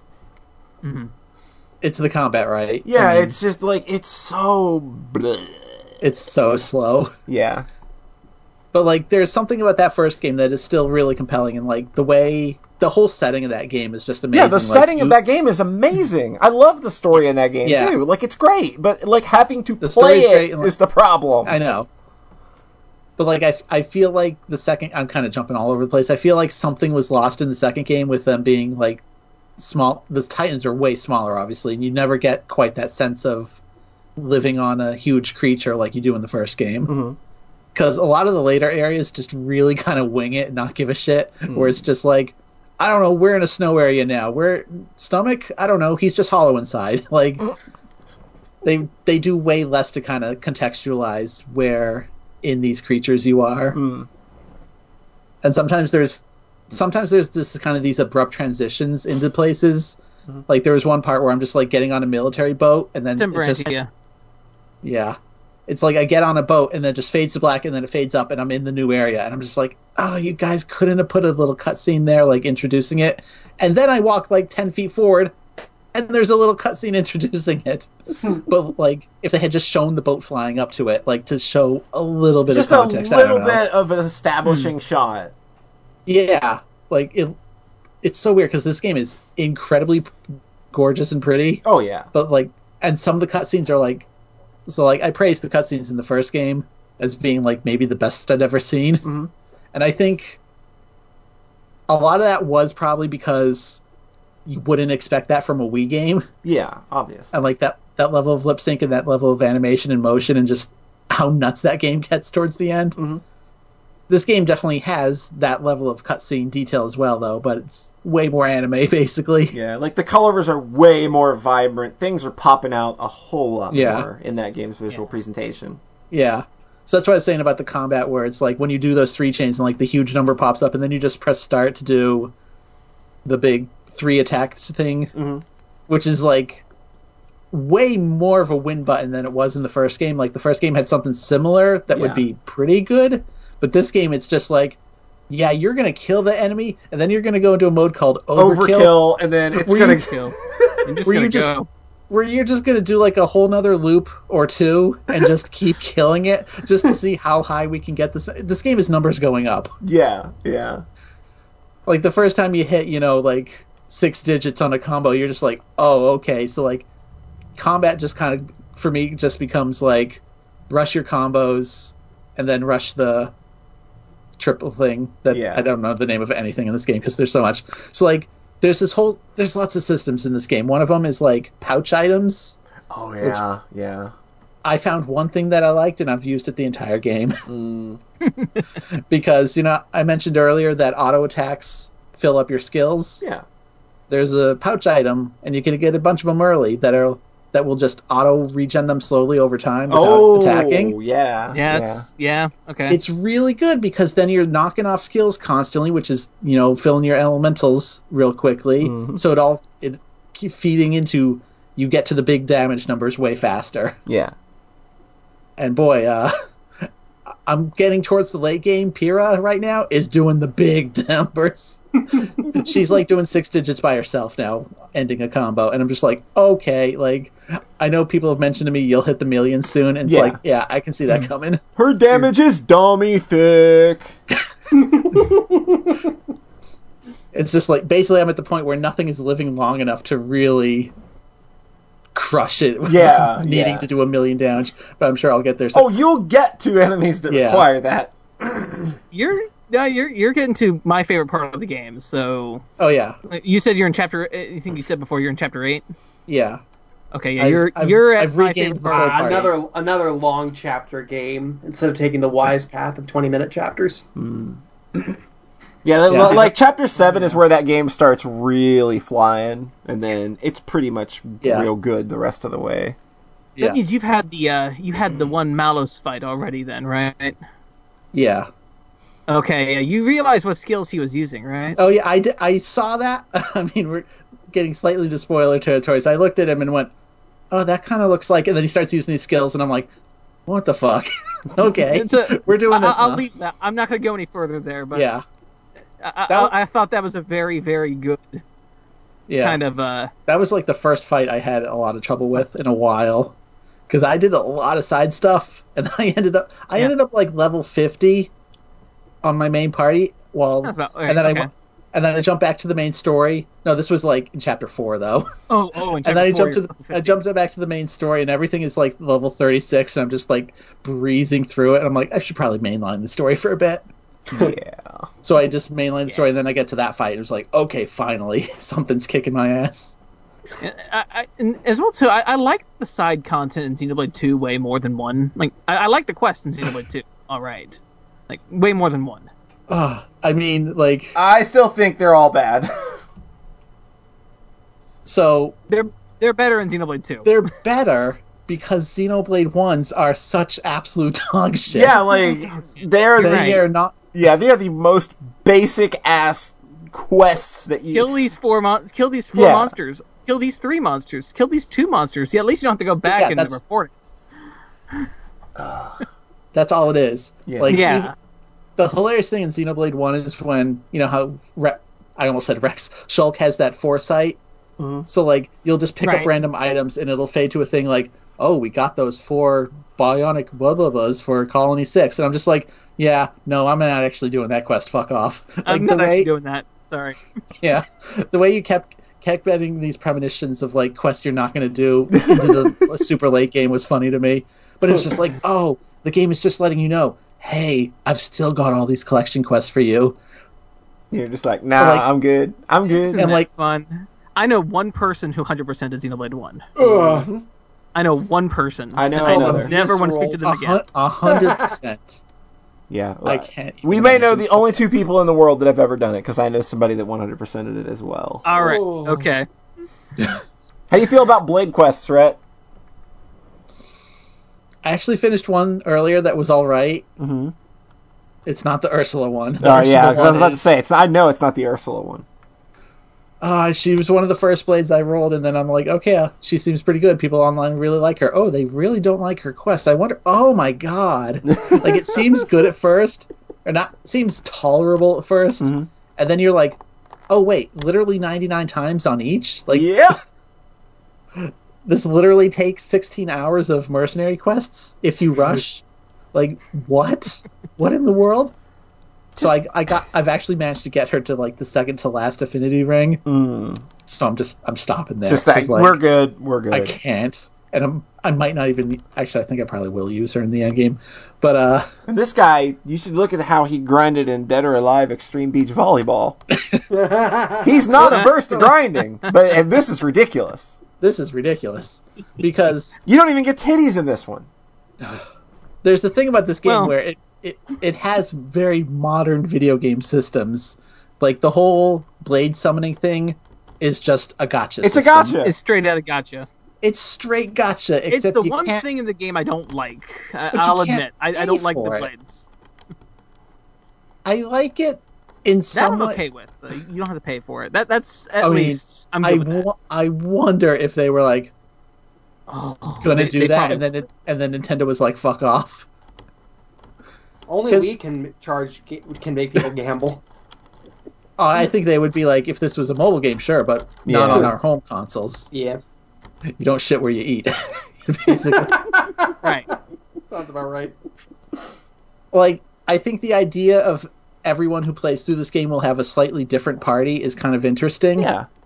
But then there are so many just rando junk blades Oh yeah. that Way I just don't give a shit They're about. randomly generated too, I believe. Right. Oh, there, so there's a there's an event viewer in this game where you can view all the cutscenes, which is great because I'm not sure the first game had that.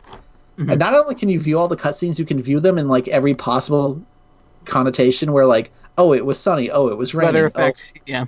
Yeah, you can change the weather in daytime, which is really neat. That's and pretty then you can you can rewatch all the blade summonings, Mhm. including the randos. Wow. So you can be like, oh, I want to summon a dude with an axe with like face three of four with voice eight of nine Wow. with like this element. Right. And it's, it's like, so you can you can see the, like the randomization elements that are present there, Mhm. and you can make all of them. They probably like ran that and just generated names for all of them. That's just nuts. I had one blade say, "Hey, well, hey, I'm back," because I probably I think I'd let them go. but like, there is a finite number of them, I live, bitch. so they're just like, "I'm back." All I know is I'm I was working on a second playthrough for just as a fun thing. I'm still trying to roll KOS-MOS. KOS-MOS. Oh God, I have T-elos. I have T-elos. T-elos is good. I still have like at least fifteen probably left, so I'm not anywhere near. If you Everyone do a says, like, plus, they add more blades for you to get to, and they're fun. They're, they're fun. Uh, they're the uh, I don't know if I want to say which blades they are in the new game plus. Mm. "Oh, But, uh, do they're all the fun. DL- do you need the DLC?" You don't need the DLC for this. Oh, okay. Um, uh, you get you get the Torna blades Oh, okay. Okay. as party members, and they're fun. They're they're fun to use. So it's not it's not story related or anything. It's No. just a fun thing for New No, Game it's not. It's, Yeah. it's new game plus. It's really- so. Ah, so the the other thing that drives me nuts about the blade system is that how it's it's all random, but they are bound to the character that rolls them. Yeah, that's real dumb. And the worst part about that is there's this item called Overdrive, which will let you swap them once, that are incredibly rare. Mm-hmm. you Like, get a couple in the DLC, I think. and then you can pay if you want like 15 more. I've had two the entire game. Wow. So knowing that if you buy the season pass, you get 15 more, that's real mean. Yeah, that's real fucked up. that's real Nintendo. shitty. That's real shitty.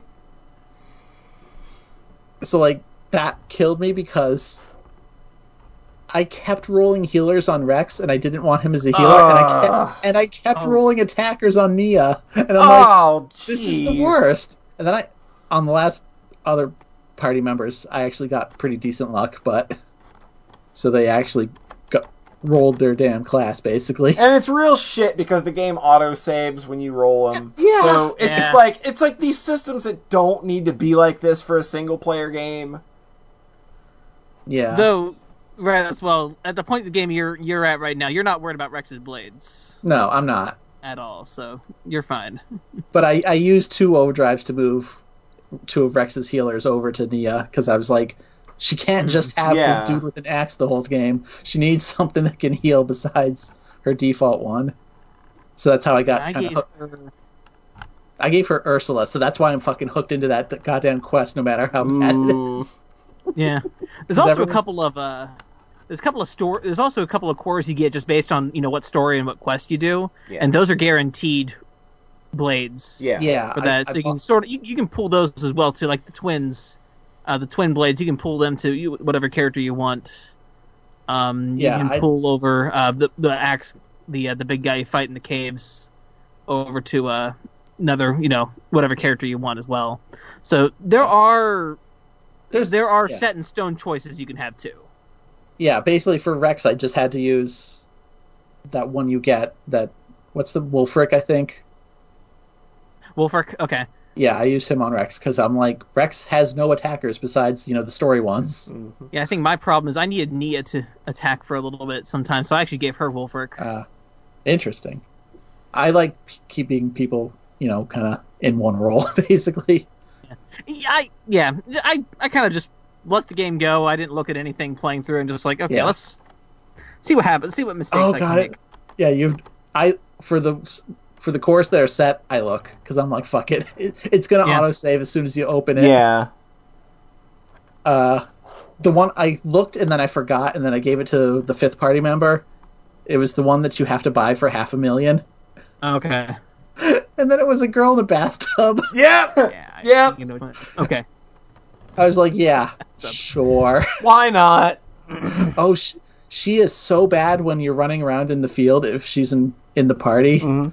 She does the view blocker. Yeah. She's because she's just huge. Yeah. I have another one that's uh just it's basically this big b- green orb, and he just he blocks the view.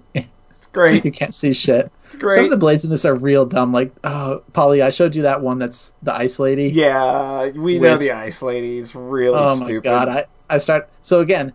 That was like the fourth healer I'd rolled on Rex, and I was just like, "Yep, sure, Of course. sure." Of Every course. single one goes to him. Oh, sh- she's hideous. Yeah, yeah. Doesn't even have a spine.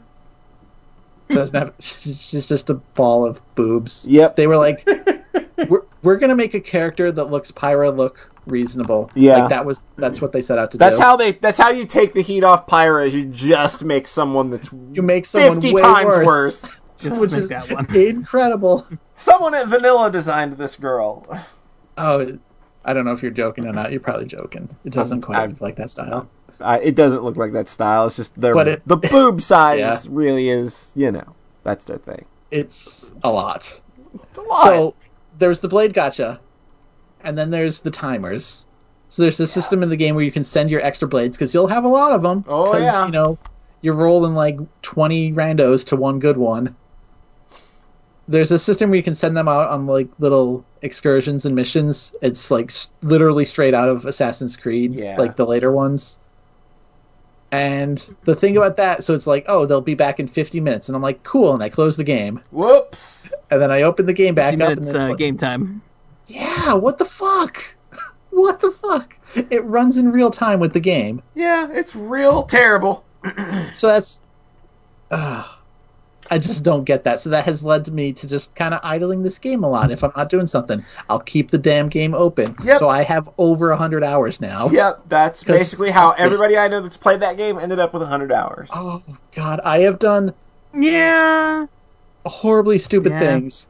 I have like taken my Switch out because it's a portable system. I take the Switch to work, play it on break, and then leave it open in its case, or leave it on, on in the case, so that it gets just a little 15 minutes more off those timers. Because eventually, eventually it'll go to sleep, but for 15 minutes it'll be like, hmm, you're paused here, but I'll keep ticking. It's like Bitcoin mining. Yeah, it, it really is. God, and ugh, it's just really stupid, and that's what make the worst is the Ursula quest because her timers are ten minutes. Oh, have to- yeah. You have to keep going in there, and, uh, like ninety nine times three times. That's real shit. Not not quite as bad as that because some of, eventually start getting two stamps per thing, but the fact that it's instead of just having like a three hour quest, it's just you have to keep doing those goddamn menus over and over. And it's ten minute in, in that Yeah. ten minute in, interval. yeah. So, I, I didn't get Ursula until that new game plus start, Mm. so that was a. That was Oh, So these no. are all these are all like MMO mechanics, right? Where the idea is Yeah. to get you. Because I've gotten a little snippet of that getting back into a gacha game. Just Yeah. like all these systems about getting you to play every day and getting you to do these and just getting that ki- weird kind of brain candy. Yeah. Mhm. yeah, Is weird.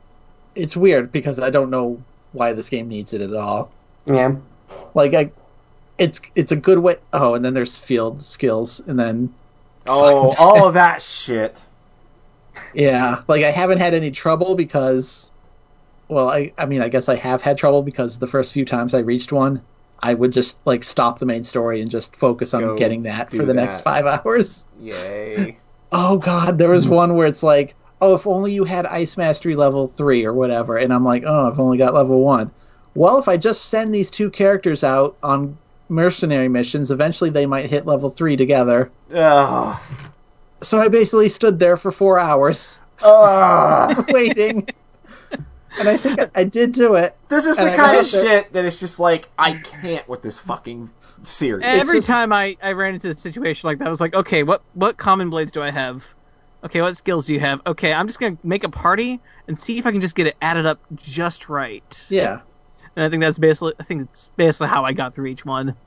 Oh yeah, I mean that's what you have to do. You're party switching constantly, but it's like, oh, this blade has the potential to learn level three, but they're only level two yet, and you're just not quite there. Well, I'll just I'll send him on a mercenary missions, and oh, oh, he's Yeah. he'll be he'll be back in forty minutes. Okay, I'm gonna go watch Symphogear. I just leave the game open, and then I'll come back forty minutes later and be like, oh, he didn't learn it. Okay, send him back again. God. Uh, But it- then I was like, okay, all right. I've done this before. Yeah, so basically, I grinded so many blades early on that I haven't had any troubles in a while, which is good. that yeah. Because I, I, oh my god, I started a spreadsheet on Rex for like, okay, he's got two of every element. Eventually, they'll they all have the potential to learn level three elements, and like, da da da, and like, okay, I've got these skills and these skills, and eventually I realized it didn't really matter that much. Holy Yeah. shit, though, it's very silly. The worst is just having to go into those menus and like little things like when you select a character, the first option is to level up their weapons instead of switch their blades. And I just think I'm switching blades so much that should have been the first option. hmm I feel like you Mm. level you level weapons way less frequently. Like it's just tiny little UI things like that, where this could be a lot faster than it is. And, and even then, your weapon levels are shared across what type of blade you have too. Like it's not linked Yeah. to like what blade you have. It's just yeah, what their skill is in that weapon type because each blade is their own we- has a they're in a weapon type. yeah. Except for the uni- all the story blades have unique weapons though. Unique, yeah, the yeah the story ones have unique, but yeah, but just like I. I, they're just I, special. I'm just bitching that I accidentally have clicked that menu like a hundred times when trying to switch blades because it's the first option. It's just, it's a little thing. Field skills are bad. Um, Yeah. So Yeah, yeah, basically, it's a little. Yeah, it's a little. basically, this episode of the podcast, I'm just bitching about all the systems in this game, and then next week or It's next gonna be how episode, fucking great the end was. yeah, Next, you're you're gonna be the, the tears are gonna be coming. That's yeah. all I'm gonna Oh, the, say. the tears have already been coming. The tears have already come. the, cha- the end of chapter seven into eight was just like, oh, this game is really fucking good, huh? Yeah, it goes Yeah. real hard there. Um, Yeah, so I'm very excited to see where it goes now. But I, unfortunately, I can't wait till the end game for you. So I've also decided to dive back into side quest hell now that I'm kind of. Oh. Well, I mean, now, I now just you're struggling. not not so much that I'm struggling. It's that kind of now that I have the gangs back together and I can actually. There's a point in that game where you can't do a bunch of the side quests anymore because Yeah, because uh, Yeah. you're missing a party member, and then when you get them back, you lose the rest of the party, so you have to keep going. I was just like, oh, for fuck's sake! I just you, I had all the requirements. I go talk to the guy with Ursula in the party, and he he literally disappeared in front of me because I was missing a party member, and the cutscene wouldn't play without them. that's mm-hmm. really fucked up. I was like, come on, come on! He literally like faded out. Wow. Yeah, I didn't leave that area until after I got the party back together. So okay, yeah, I see. Yeah. I know narratively it makes no sense. Even when uh, there's a, so there's a part where you're by yourself pretty late. You can just fast travel out though. It's real dumb. That's It's okay. really- It's dumb, but It's dumb. It's like oh, you might be really screwed with this one party member if if we actually lock you in here. Yeah. But narratively it ruins it. Oh, Not I just I just checked to see if I could and then I was like, "Oh, I shouldn't do that." That- and then I struggled and then I struggled through it 'cause, like, Nice. yeah. wise. So that's part one of the Xenoblade. Hey, I'm actually going to finish this one. You're probably yeah. You're gonna finish this one in a, a decent amount of time. this Yeah. yeah, this, this one's a lot better paced. You're, you're gonna be Yeah, all right. I, I think that I this think- game is a lot better paced. It's a lot better paced than the first one. Yeah, the first one is. It's the combat in the first one just not having the pretty fireworks all the time. No fireworks, makes- no impact. Nothing Yeah. feels good. Nothing feels good about combat in uh, in the first one. Yeah, they weren't really Yeah, feeling I'm- it. That's why I'm excited to see what exactly that Xenoblade remake is going to be like. It's being For made on the XC2 Oh. engine. Yeah, so I'm wondering what exactly they're going to be doing UI wise and things like that. or if they're going to change any of the core gameplay, or if it's If just they'll make if they'll make the battle system not actually feel like punch like punchy. yeah, I mean, surely they can make it feel better without actually changing it. yeah. Probably. We'll, we'll I see. mean- Eh, just- we'll see. It's funny though. It's like you expect them to be like, oh, and they can remove all those fucking boring Oh, fetch quests. They probably won't do that. They won't. because it, they've learned nothing. Probably they've just added but more, more systems into every game. so that's that's Xenoblade Chronicles 2. I almost said X for some reason. No, that's weird. not the one I played. No, don't play that one. That one's boring. That one's boring. Probably they're all I'm, a little I- boring. I'm going to be quiet. They're I'm all quiet. boring. All right, so let's take a five minute break. But before we do, are, are we good to let Tom go now? Yeah, I think we're good. Okay, Tom. Thank you for All being right. a good sport and sticking around. The Um, JRPG You're welcome. episode. There, there were JRPG. There were JRPGs. there were a lot of I- JRPGs. I, I guess I have to be spoken to for those. I guess. Yeah, like you are kind of the guy we go to for that. In That's this, in really this funny group. that that we had such a, a one that was relevant for all of us. Yeah. Yeah, yeah, Yeah. worked out really I mean, well. I, yeah. It worked out. All right, Worked so out for me. It um, was a good night to do it anyway.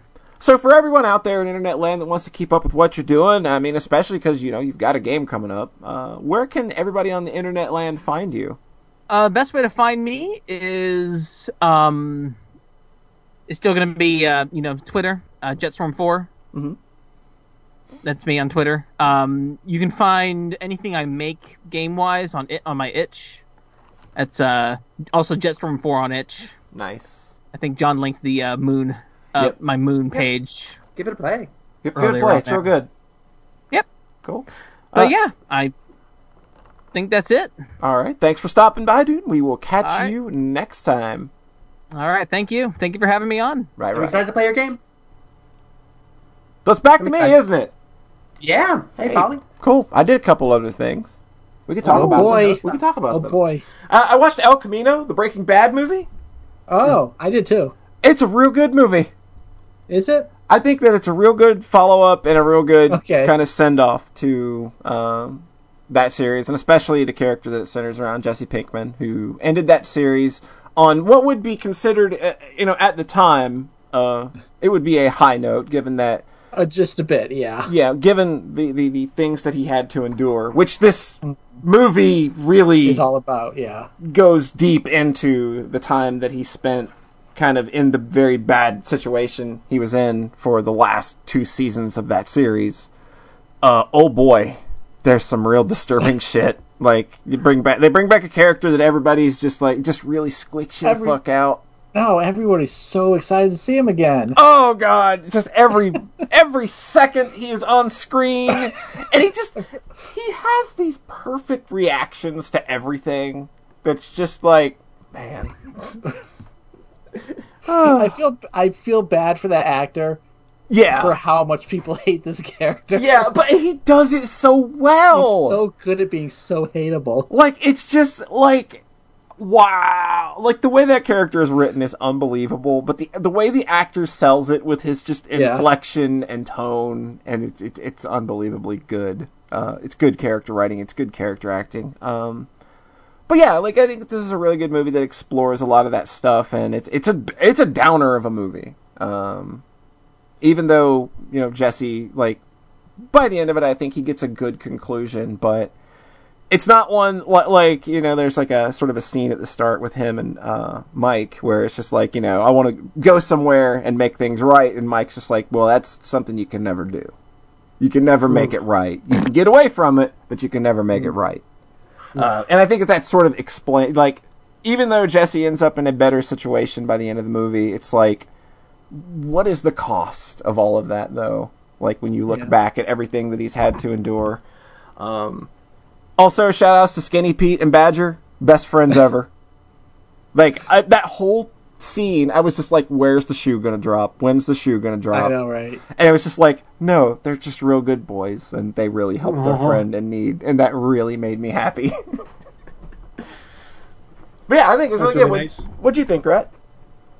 I thought mm, it kind of felt like a long episode of the show to me, Well, yeah, or maybe like one or two episodes I of the show. I think that's exactly what it was meant to be. I don't really Yeah. think that it was made with a movie budget. It was made with just kind of like, hey, here's some TV money, and it's gonna Yeah, be it def- pre- it's gonna be aired on A and E as a t- as you know two part Uh. series. So Okay. It was good. I mean, there's a few tense. It's very. I think it's much more low key than the series. it's subdued. It's very Yeah, subdued it's and very quiet. subdued. But I think that that's because with the nature of the character we're dealing with and like the the, the issues they're going with because there's a lot of PTSD here. Yeah. Uh, it- it's just like those quiet moments are there to accentuate like the moments of when something bad might be ready to fucking happen. Yeah. So it's prey it's preying on like that odd awful feeling in your gut that something's going to go wrong. And then it, a couple times it does. A couple times it really does. Breaking Bad experience. Yeah, that's the Breaking Bad experience. Things really go bad. Imagine that. it's good. Uh, it's good. Yeah. yeah, it's a good movie. I like it though. I think it's like I don't think they need to do anything more with that series now. It's it's Oh, no, it's yeah. good. Well, There's still. Well, I mean, Call other than Saul. Better Call Yeah. Saul, like you got to Mhm. finish that. I think they said fifth season might be the final of that one too. Yeah, I still haven't watched the fourth yet. Oh, dude, it's so good. Go I was watch so. it. You remember how the third one ended, though? Yeah, it was real fucked. I Wasn't was it? so fucking emotionally defeated by that that I just kind of never wanted to go back in a weird way. It's I man. will, I will see if four is on Netflix by I, now. I think it is mean, because it aired last year. So I, kind of figure they should have it by now, considering they're getting an exclusive movie. yeah. Uh, Better Call Yeah. Saul. Yeah, like season four. Oh boy, prepare them feelings. It's basically God. Even season two of Better Call Saul like ended on such a oh Yeah. fuck moment Yeah, where you were so scared to go. You're so scared. It's like I'm scared to see what's next. yeah. Every episode, what just happened. every episode, you press the play button. You're just kind of like cringing a little bit because it's just like, Yeah. uh, like this is gonna get worse. yeah, it doesn't. It doesn't get better. I kept thinking there was going to be a tie-in to Better Call Saul and the Breaking Bad movie. I wasn't sure. Like I thought that they might go that way, but I wasn't sure how they would do it, given where it takes place in the timeline. But given that like Yeah, Saul's part in that story is already over. that was that was kind of the weirdest thing to me too. Was like having watched the series. You know, when did it end? Like season five of- of Breaking Bad. Um, 2016. So it's been at least a few years. Yeah. I've I've rewatched this, I've rewatched the whole series since then. Yeah. Like for me, the events the end the end of that show was several years ago in my head, Mhm. and then realizing watching this movie like it's taking place Minutes immediately after. Yeah. Like it is taking place it is taking place in tandem with like the last 20 minutes of the movie and then you roll on past that. Yeah. So real so I've had time to process how the series ended. The characters sure haven't. No, no. And that's that was probably one of the more interesting parts for me is like them watching the news and being like, "What the fuck?" Yeah, yeah. Like those those moments were really interesting and fun though. Like when Yeah. you did get those immediate callbacks and shit. Like that was like Yeah. It Yeah. would be interesting to watch this, like finish this, watch through the series, and then just immediately, immediately into jump into El Camino. at, as if it's like the last two episodes for real. Yeah, yeah, that would be interesting. But yeah, it, it, Yeah. it's good. Like if you liked Breaking Bad, there's absolutely no reason. Wow, 2013 was the end of Breaking Bad. Yeah, I thought okay, it had been, 2016 sounded way too recent. I was Wow. like, that's old, right? I, I knew it had been a hot minute, but I didn't want to. Wow, 2013. Crap. Hold on, I got I mean, I they've got a fork for that. There we go. That makes sense though. They've done four seasons of Better Call Saul since then. Yeah. It, it just I don't really think of TV that much because I don't watch a lot of it. So This is like, I, like Polly, Breaking you know- Bad still feels recent to me because it's the last thing I really fully invested in TV wise. Yeah, Polly. Do you know what shows I've watched since like 2000? Mm. I've watched Lost. Lost, Breaking Bad. I Bad. watched Breaking Bad, and that's it. and a lot of anime. yeah, whole shit ton of that. Yeah, Yeah. I don't think any of us are like big TV folks. Nah. I mean, John, you talking about The Office was out of our wheel. That was way out of our wheelhouse, yeah. like one of the most mainstream possible things, and we're just like, uh huh. Like the closest I got to watching The Office was like all of Parks and Rec. Yeah, I watched all of Parks and Rec, and that's the same. It's the same vibe. Yeah, Absolutely. I think it's a lot of a lot of the same appeal. Honestly, Yeah, I think so. I got through five seasons and had a good. Is just what I needed, and I stopped. is there more? See four more seasons, Four more. Oh, and then and um, Steve Carell leaves like two seasons before the end. oh. I think five seasons is a nice show round number for peop shows to go out on. I think so. It's not exactly a big continuity thing. I don't feel like I'm missing out on the the overall arc of the story very no, much, No. and I can always return to it later. Yeah, there's always more there. It's not an obligation, it's a gift. It's a gift. There you go. the Office is a gift. So yeah, the Breaking Bad movie is great if you like the series. Like absolutely. Like you can get a free Netflix subscription. Like I've been living on free Netflix subscriptions for like a year. Nice. like they just keep giving them to me.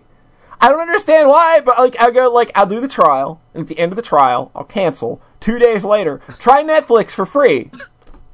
It every fucking time. I always figured stuff like that you have to put a credit card in, and then if you use the same one twice, yeah, they're like, that's uh, the thing. no. Uh, That's what I'm doing. I'm putting in the same information every time, and they keep giving it That's to me. That's hilarious.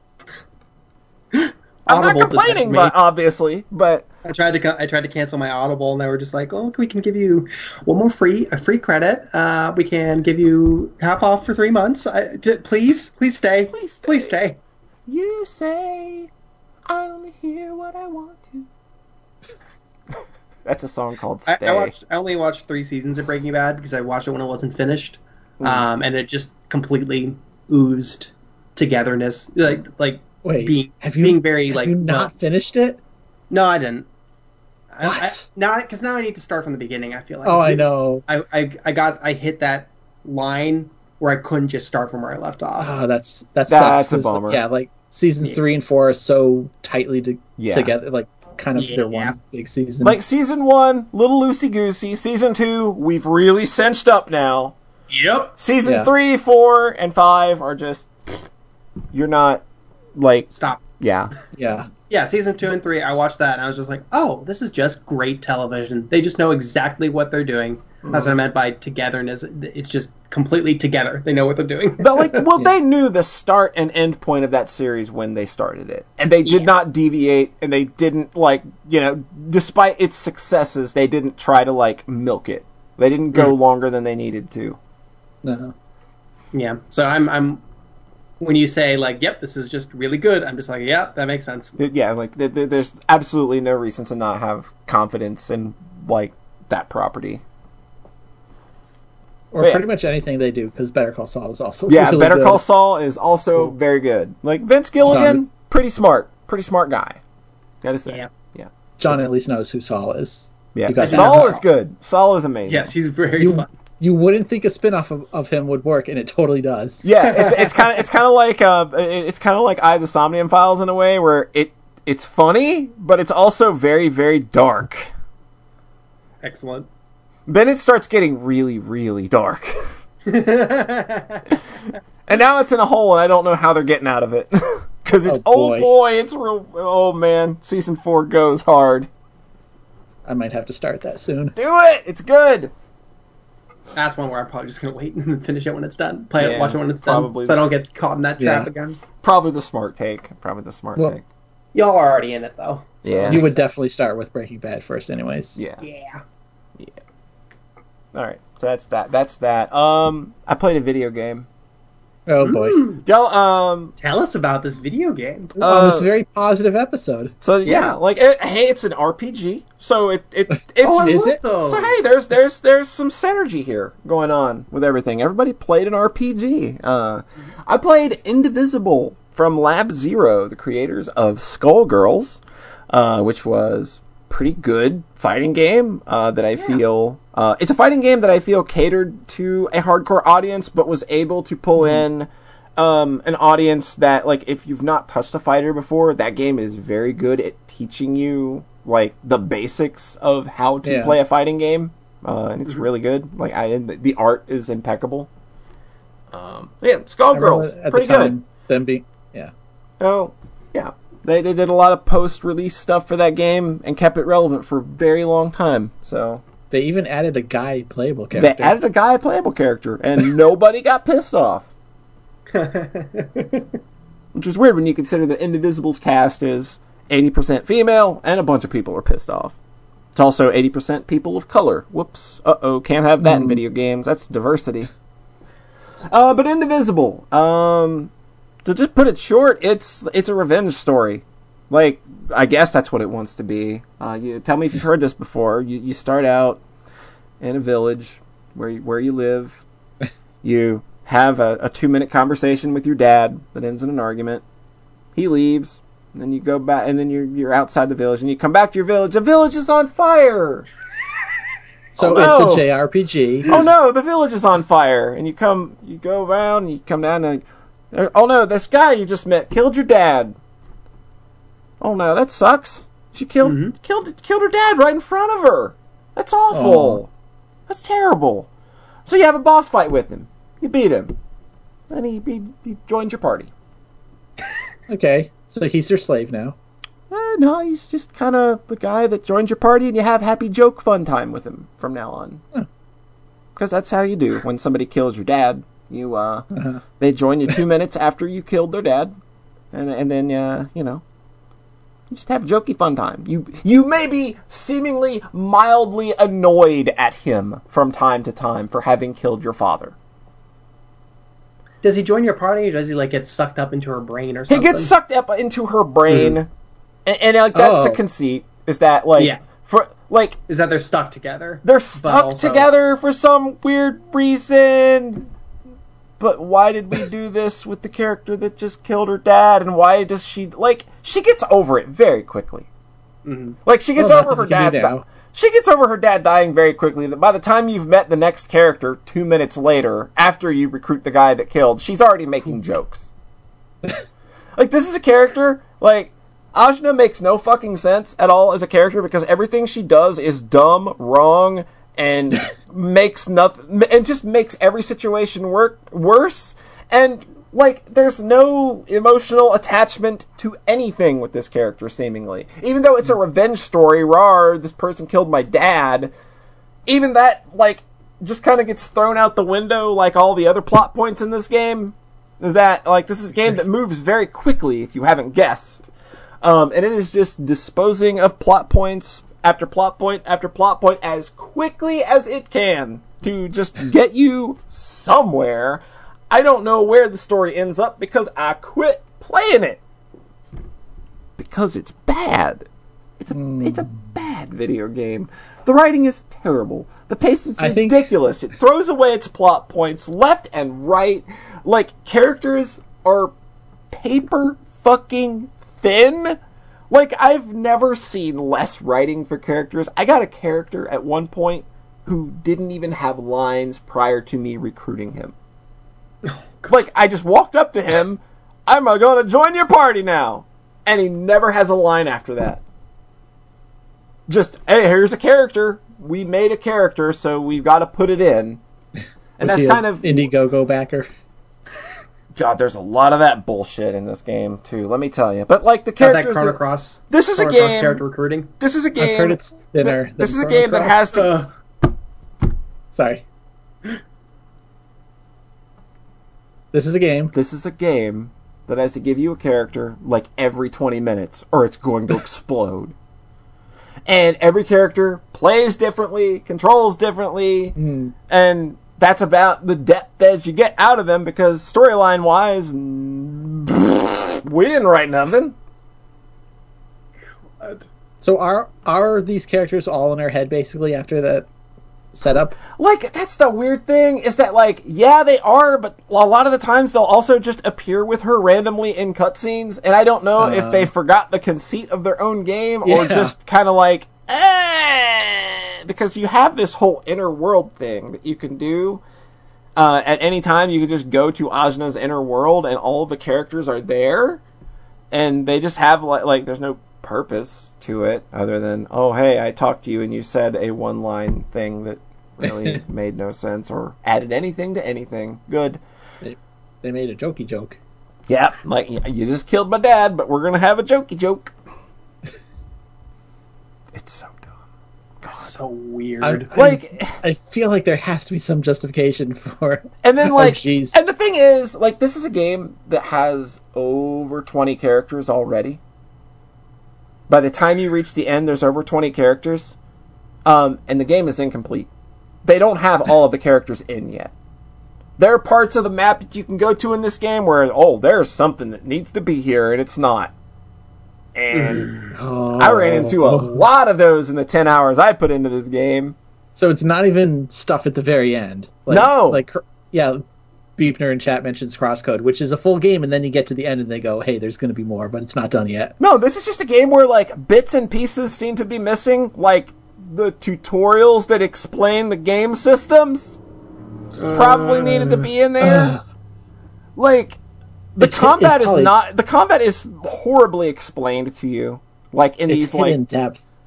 it's these like two sentence blurbs that explain how to use a character, but oftentimes there's more to it than that. Like, a- and, they don't explain like like sometimes they'll ex- like the, the biggest problem I've seen people have with this game is not understanding what this rainbow symbol is. Um, when when a character's moves are being explained, they never explain it to you what that icon means, and you have to mm-hmm. kind of just figure out. Oh, it's the super meter, and it's just like okay, but I why does it say two super meter when I only have one big super meter? And it's like, oh, because we we divided up later. It was like, well, why are you giving me moves that need two super meter now? Mm. I And peeked at the Steam reviews, and it sounds like you're not the only one who had a lot of these issues. And like Yeah. the game will also give you overworld abilities that let you tra- traverse places uh, or, or allow you to enter combat at an advantage. They'll, it will give you these moves on the sly and then not tell you about them until you go look at an in-game menu and find out. Wait, when did I learn that? What? What is that? Like, Why do just- I have, like? Yeah, there's a parry you can do outside of combat, so that when you go into combat, you gain an advantage. They don't explain this to you at any point. I learned about it about six hours into the game when I was like, "What is that abilities menu? What the fuck is that?"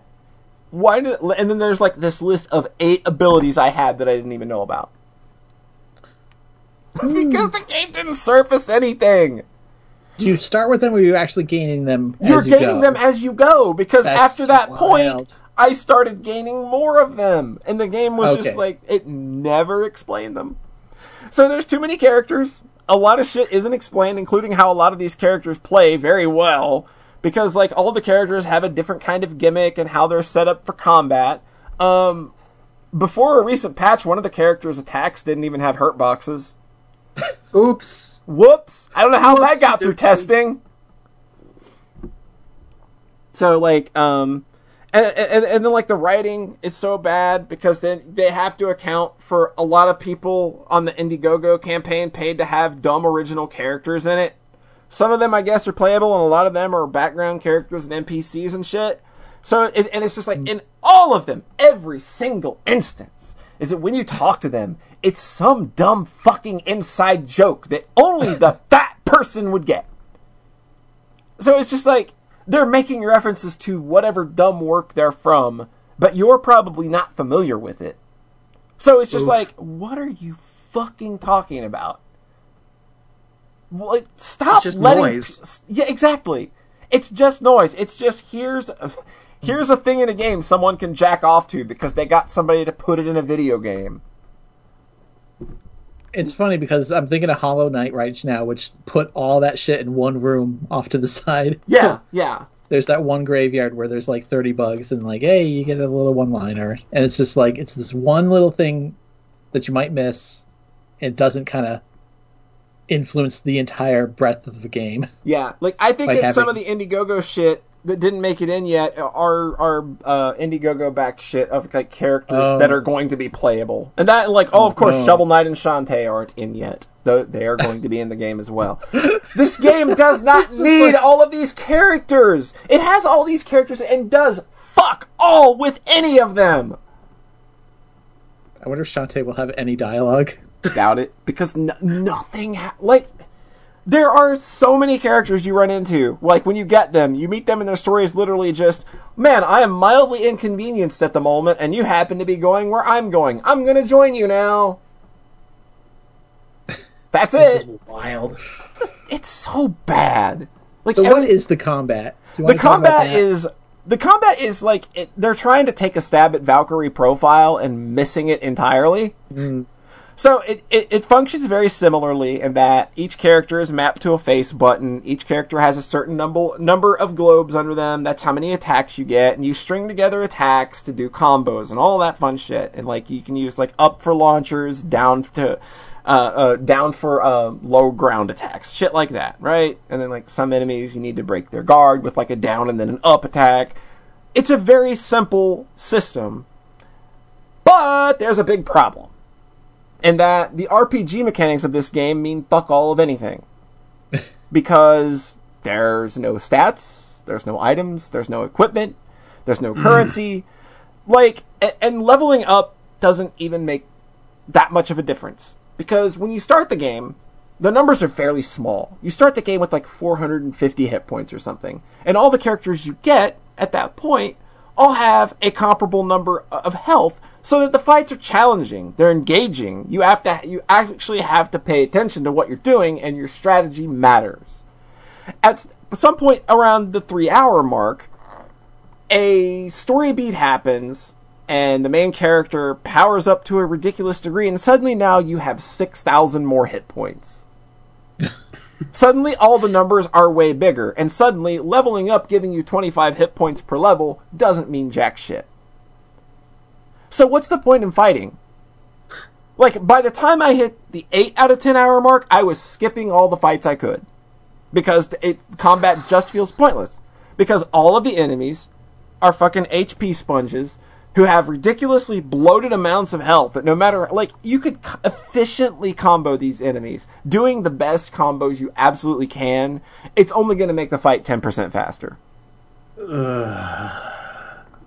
It's ridiculous like the like like uh it's i don't actively hate that many games actively you know i hate contraforce I, Oh I, my God. I hate Indivisible. I hate everything about this fucking game.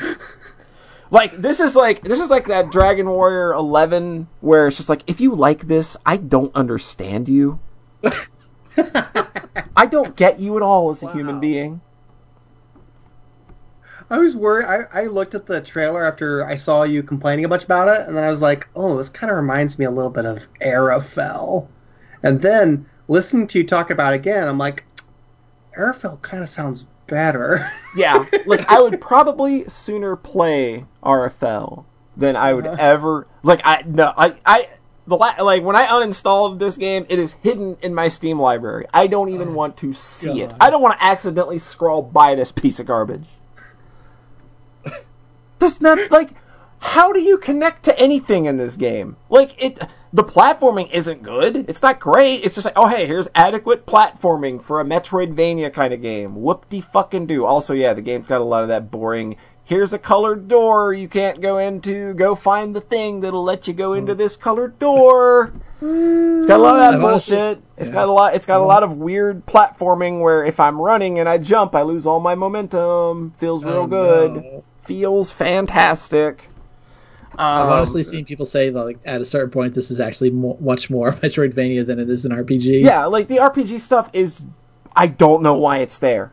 I literally Yeah. don't because I j- it all because that was feels, the whole premise of the game originally. Yeah, it feels so in fucking consequential that like nothing matters. Like I like I'm gaining levels. I'm doing maybe five or ten hit points more per level. But when enemy, like when I'm doing like 810 hit points for per attack, that ain't a whole hmm. fucking lot.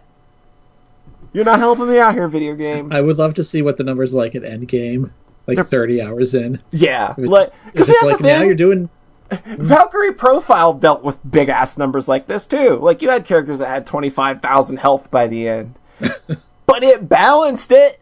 You had stats that you you could look at and go, okay, I know why these attacks are landing the way they are. I know what I need to do to change my strategy. With this game, I have no idea what they're gauging defense on. I have no idea what they're gauging offense on. It just feels random because from enemy to enemy, the numbers aren't consistent. I've seen people saying basically at some at the point probably you're around like offense is the only option because her healing is so overpowered that like you can just mash offense if you yeah ever need like to. like do once you get to that point yeah like you if you choose to engage in combat and i don't know why you would want to like yeah you can just button mash it just slam your hand on the controller do attacks and shit and if you and if you run into any danger or anybody dies the main character has a resurrection that you can do by just pressing left trigger and right trigger and everybody's back to full health again hooray That's really yeah. So Bali, I don't think this is actually going to be a hard choice now that you've really illuminated how much you hate this game. Mm-hmm. There was another game that came out earlier this year that I Oh. talked about in the podcast. oh boy That that had a very similar kind of Valkyrie profile style combat system where you've got four characters bound to four buttons. That game was Super Neptunia RPG. which I don't think was very good, but I did finish it. And a friend and a friend of ours also finished it. yep So if you had to finish one game, Neptunia or Indivisible, They're both you- bad for such like they're they're both bad in like the opposite ways. It's so weird. which if you have to choose one, Oh. Man, I'm gonna have to go Neptunia because at least at least I have that character familiarity to latch into. There are probably jokes that I would laugh at. yeah, that was like the part of the game I enjoyed was the story and the characters. Like they they don't fuck up that part So after the uh, first couple hours, which are bad. Oh yeah, the first yeah, like what I played of that game was bleh so far. But yeah, like if that But like had- but if that picked up, right? If that got picked up and got better, I could probably Yeah. at least latch into that. Whereas with Indivisible, I played 10 hours and feel nothing but contempt. You hid it from your Steam library. You're God, don't. There's that. uh, You can actually contact Steam and have them like permanently delete something from your account. Like I would do that if it wasn't a present. Yeah. Oh, Right, you are more than free to play that game on my account if you want and tell me I'm full of shit. But No, see that's the thing. It sounds like there's there's two levels here of just it's a bad game. Like you don't agree with some of the, the design decisions, like it being more Metroidvania or the RPG stuff not mattering. Mhm. Like that's one thing. But then there's the parts that just like sound literally unfinished, like a character having their attacks not work. like the character, the writing, the story, it's the- not done. I think the story might be done though. Yeah, So, the story, yeah. like, yeah, like they can patch this game a lot. You're not gonna fix that shitty narrative. You are not gonna fix the first five minutes of this game, where a character literally gets over her dad's death in two minutes. And the rationale, I've seen people try to jump through hoops to try to fucking rationalize that writing. is like, oh well, no, she's just a character that doesn't ha- hold on to a lot of regret. It's like, no, it's just bad writing, you idiot. There's nothing here. This is not characterization. This is just brain dead fucking writing. God, I have I have not hated a game this much in a long Since- fucking time, but I have a burning fucking hatred Okay. for this game. okay, now that you said that, I've got a new choose Oh question. no. A new zero time dilemma. If you can only save one, Time from to being shot in the head or burned alive. It's not Neptunia this time. Which of these games would you rather finish with your existing save file? Uh, Indivisible or the true ending of Dragon Quest XI? oh! oh! Figured that's about 20 hours for each of them. Oh! Oh, um, I think Indivisible is only like twenty hours total. I would I think probably do Dragon Quest because at least it's charming. Okay, so Dragon Quest wins just by virtue of being less shitty and having. A, what I at least believe Dragon Quest is what it wants to be. Dragon hmm. Quest is in its final form. Whereas Indivisible, I don't get that feeling at all. Oh, gosh. I, I don't think I'm. Man. Yeah. Okay. Yeah. If if if Beepner's gonna pull it out in chat, we will go with the classic. I think Indivisible is pig AIDS. I had to. I felt really. I felt kind of um like I had to justify to myself not really giving shit about this game because it's a new contemporary RPG with lots of like cool political stuff. Like it has that. Like again, most of the cast is women, and a lot of them are people of color. Right, that's really right. cool. Um, a lot of surface level stuff that's like very appealing, and I just didn't give a fuck. and Yeah. I was just like, Why don't I give a fuck? I feel like that. I should. and then and then I and then you had all of this, and I was just like, okay, I feel pretty good about my Like gut thi- there. This is an RPG made by people that are way better at making fighting games. yeah. Yeah, that's I. I'm not saying stay in your. I'm not saying stay in your lane because I feel that creativity shouldn't be boxed in like that. But I don't feel that anybody on the team that made this game knows what an R- a good RPG is. Mm.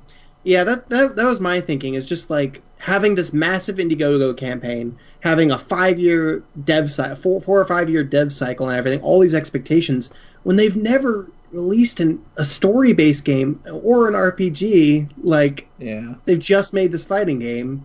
Like there, a little piece of me like feels like that's maybe kind of irresponsible. Like maybe make a smaller in-house game that you can afford to make Or that's at focused on story or small scale RPG. hire Something. a writer. Hire a writer. Yeah. Don't just hire like. Um, Don't just hire a writer to write your goddamn NPC dialogue that you don't want to write. Which is what They- they did. They hired somebody to write the NPC dialogue, but nothing for the main story. They, Oh, well, they hired they hired a guy that I, I'm actually familiar with from like old insert credit stuff. Yeah, I know And the guy. He wrote that big long thread, um, basically saying, "Well, here are all the horrible, horrible challenges I faced having to write for this game because they have 20 million characters. Most of the NPC dialogue is already written for by Indiegogo backers, and I had to write around that. Here's here's what some of the things I did to try to get around that a little bit." Is Especially this meant to also- be throwing shade? No, he was just No, and, Oh. and, and I like, get that, "Don't like, buy this game. and I get that he's maybe proud of it, but I'm, I'm Yeah. sorry. It, Yeah. no, it's just as bad. I'm sorry. also all the, the all the na- big narrative beats were already set in stone so it was just this writer like just being given this weird thing that's just like, here's this thing that's pretty much done, uh, and you have no freedom at all. Go. The writer will do something Is he basically filling in the this is default text from RPG Yeah, makers? basically- i think he was doing actual cutscenes i'm not sure but There's some Uh, stuff like that. I think that he Uh. handled a lot of the like all of the story beats and like in every story beat, all the dialogue changes in the inner world when you talk to the characters there. I think he probably had to do that, and even then, all of that was just like, here's two lines of me saying something that's probably funny or like or not consistent with my characterization, like. Uh, like even then that writing's not good i'm sorry like i know a lot of people like when i mentioned the writing in this game a lot of people pointed me at that guy as somebody they like and i'm just like look i know Sorry. i'm sorry it's still bad Uh-huh. It sounds like this game does not manage tone. Like mine no it does not it does not fucking know what tone is where that game manages to be extremely funny, but also serious. Where this starts serious and then tries to get all jokey, and it doesn't work at all. yeah that's basically it indivisible's a bad game don't play it My job was to expand the main character personalities and side quests because there it was tough to get all those arcs sorted in the main story because there's so much exposition and lore work that you have to do. So we spread it around, just like, well, we couldn't make the story good, so hey, insert credit ruled. I'm not gonna argue with you there i'm not i got nothing against the dude Okay. i got nothing against the dude i think i just think all the writing in this game is terrible no matter who wrote it Mm. if Rhett No, wrote it i would have that- said it's what- bad What that thread read to me like was just like, okay, here's here's what I had to do. Here's, Here's what I had to work on. It feels like it was like It felt like somebody gritting their teeth. just it felt Yeah, a little definitely. bit It feels gritting. like an apology in advance. Almost, yeah, yeah. yeah. Even if that's not what was intended. No, it, it's not. It's not. Like, like, hey, What's that Fre- if phrase? Yeah. it- Ajna was a good challenge because she messes up so much. How do you make that character likable? you don't. Nobody did. Nobody did. Aw, Whoops. Red. Nope. Ajna's just a terrible character whose motivations change from moment to moment. and she does, and like the next thing she does is more monumentally stupid than the last. Yet she's the chosen one. Fucking yay. Oh boy, it's a chosen one Is story she actually too. a chosen one? Yeah, it's a chosen one story. It's Ah, a revenge I figured- chosen one story. As soon as you said that, I'm like, oh, is that why she gets like seven thousand HP all of a sudden? Yeah, basically. Like she gets imbued with the chosen status, and then everybody gets seven thousand more hit points, and the game becomes a joke. I'm gonna link Ara Fell on the chat because it's better. Link Super Neptunia RPG as well. I think it's Oh, only fair. You know what's hilarious is when I go to, I forget, I think it was on the Indivisible page. It says like, oh, similar to games you played, Super Neptunia RPG. I was like, dang, Steam, Uh, dang. dang.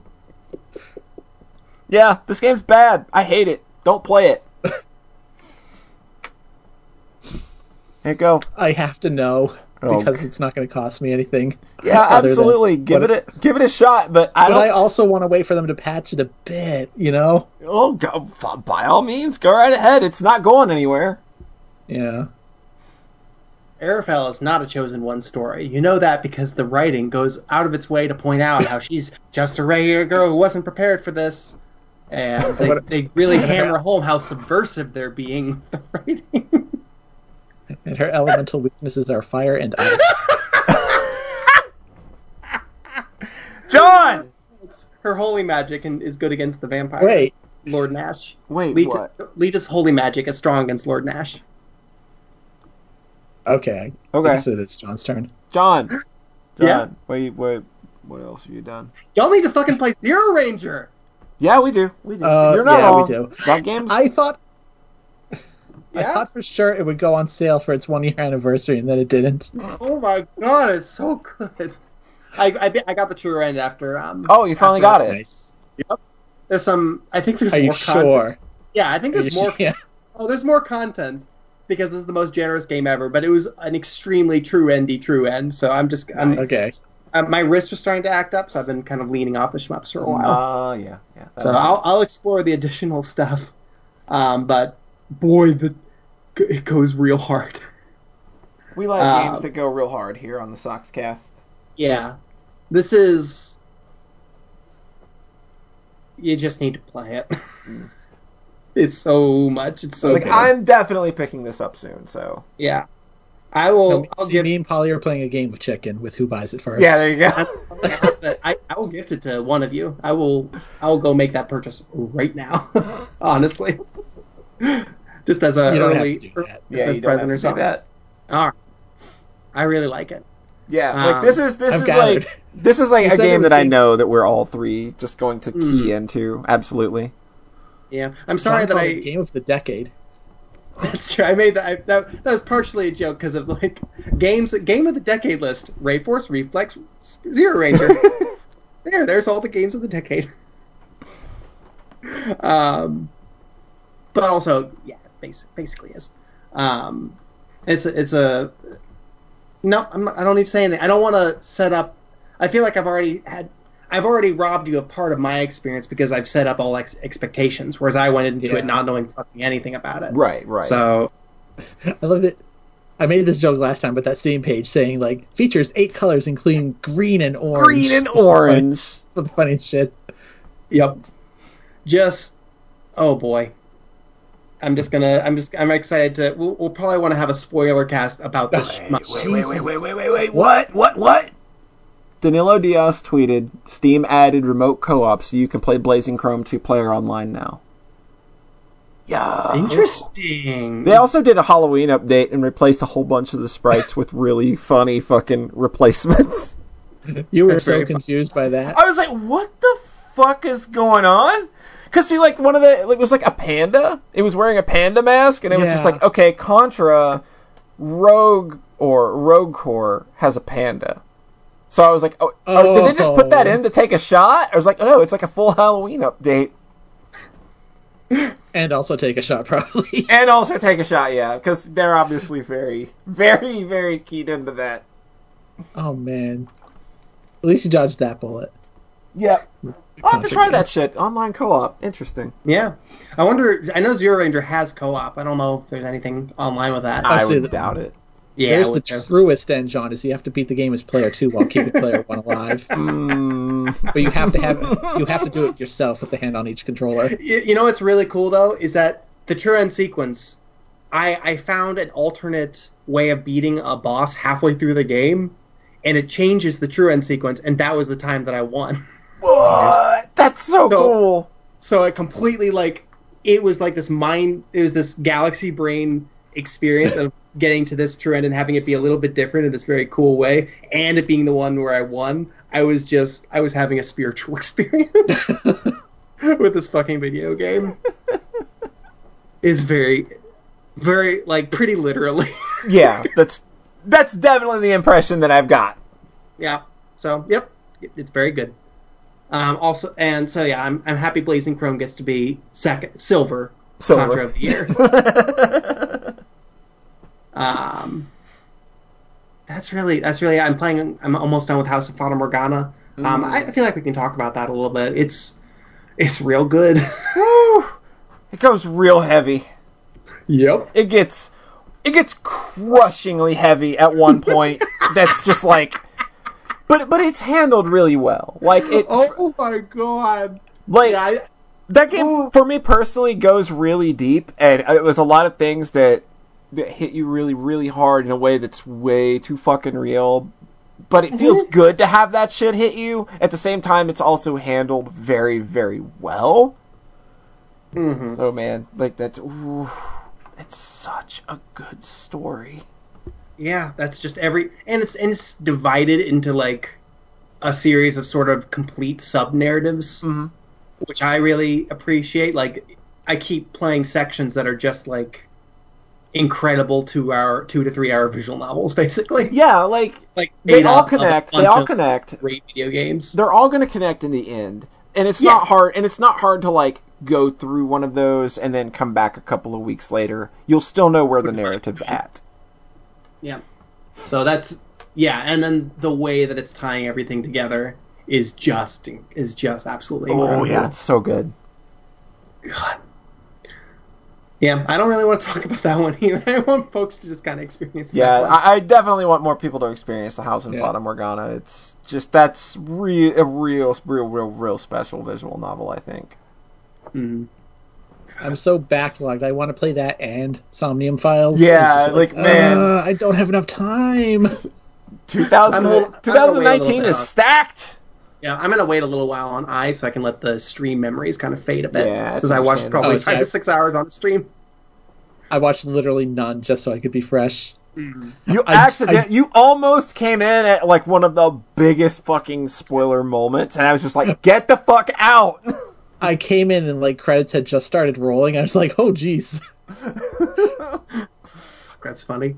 yeah. So, yeah, I'm really, really enjoying Fata Morgana. I'm really that. That's basically it for me. Like I've been s- swamped at work to the point where like there were like several days this week where I got home and crawled in bed and then grinded in Fate Grand Order for three straight hours. Oh, I'm jeez. just, I'm just fucking fried. so. I, I think I, I took a day off next week, so I'm thinking I'm That's good. gonna start healing. Gonna Yeah. finish Fata Morgana. It's gonna be really nice. I don't think we. I'll, I'll hold off on we can we can go over a Fate Grand Order in depth once I finish the the first season. Once I get to the actually good arcs. Fuck me. Ugh. Ooh, boy, yeah. Could have just been Can't wait. anime.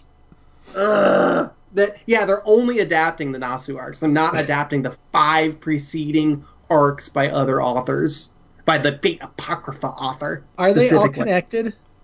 Yeah, there's actually there was actual there was actual larger story stuff at the end of the London arc, and that was like the first arc that I kind of liked because it had Mordred in it. And she's actually she was actually handled well.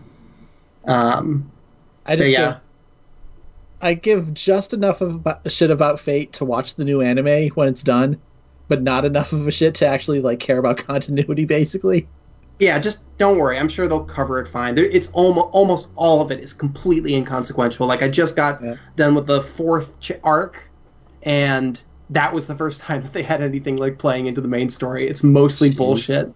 The the Okeanos chapter is just trash. It doesn't build to anything. They have they keep throwing new characters in out of nowhere. Um, like they like chapter twelve of fourteen. Here are three new characters that are very important to the plot. They are the ones that have the Ark of the Covenant, which is now a plot point. That Oh. that's what we're actually fighting for. We haven't mentioned it before, but it's all about the Ark of the Covenant now. And final boss. Okay, it's done. Just we're talking, and then oh, I'm rubbing my temples. I hate it. so, so the London So, chapter. yeah, at the very least, it seems like you're getting through these pretty quickly. Yeah. The hon- honestly, the thing that gets me through it, I think it's kind of fun. I kind of like the fighting now. But like, do you not like- have to pay a lot to, or I anything paid, to get I haven't through paid the? dime. Because that's where I thought they would get you is like, oh, if you want strong characters, you got to pay all this money. But it doesn't Yeah. seem like it's like that for some Um, reason. the the gacha seems to be more about getting the specific characters you want, Mhm. um, and then a couple of other things like leveling up the craft essences and leveling up the noble phantasms requires getting more copies of those characters that you like. Um, so you can feed like a copy of Saber into Saber to level up her noble phantasm, and that you can only get through the gambling. Um, but just leveling up the characters, just playing Yeah. the game, that's just good old fashioned grinding. I just and- wonder how people are spending thousands of dollars on this game. Like, you beat the story. Like, what else is there afterwards? Is there an end game? It's collecting. I it's, uh, it's collecting it's very strange to me. it's collecting wifeys, and then you have to feed them like multiple copies of themselves to get their get certain things leveled up, and then you have to do all this stuff. And I'm just not engaging with it. Um, I looked online. Apparently, there's a big difficulty jump in Camelot, which is the one after the one I'm on now, and it's the first Nasu one. Oh, oh, maybe you'll just finish the one the one you're on and then watch the anime. No, which would suck because that that's the reason I'm playing these is to get to the Yeah. Nasu ones, which are apparently pretty good because they're they're the ones they're adapting. And and then they stick the difficulty spikes. Oh, they gotcha. They gotcha. They gotcha. No, I, I googled online and they said like if you're level sixty, you can probably get it through. And I'm consistently, and I'm like at, and I'm at like level fifty five with my characters. And I have, look, here's the secret. Here's the whole secret. Every time you play, every time you play a mission, you select a support character, which is another real life player. Scroll down, find a level one hundred Jalter. Get them to join your party. Now, if you just pick a random one, then they're not your friend, which means you can't use their noble phantasm. But if you just send a Oh. friend request to every single level 100 Jalter you play with, What the fuck? one of them's going to approve you, and now I've got a level 100 Jalter who just joins me for every single fight. Oh, okay. You game the system. So I figured out the system, and it lets me grind really quickly because I'm basically fighting enemy, doing grind missions that are higher than what I should be doing. So like I can do a three minute battle and then level up, ma- uh, level up mash three times. Like it's not Okay. challenging. Um, so it's very, it's honestly not very demanding. And even if you do fail, then you can just spend one of the gamble currencies to basically insta win the fight. So it's I'm not very intimidated at this point, and I think I'm going to be able to make it through the make it through the good arcs because Caster's com- Caster Gilgamesh is coming out, which is Gilgamesh without a shirt, and Ishtar is coming out, and I'm excited. It's Rin without a shirt. it's Rain without a shirt. so, yeah, you you've been linking me clips from the new anime, and it looks like a good time. So I'm gonna watch read this because Nasu's always better in visual novel form than in anime. Is my is my general takeaway. Polly's Except with- sitting except with here Garden of just Sinners. like everything has been undone. I'm just I'm just sleeping the rest of this episode. Just that- that praise of Nasu. Just, I'm it- just- here it comes. This is the this is much more recent, so it'll be interesting to see if there's any gross shit. I guess for a mobile game, you'd think you'd hope You the gross shit is too way way less. Yeah, but you know there, there can still be like subtly kind of just ugly, subtle uglinesses. Um, so I'll see. I'll report back. Don't worry. We look forward to it.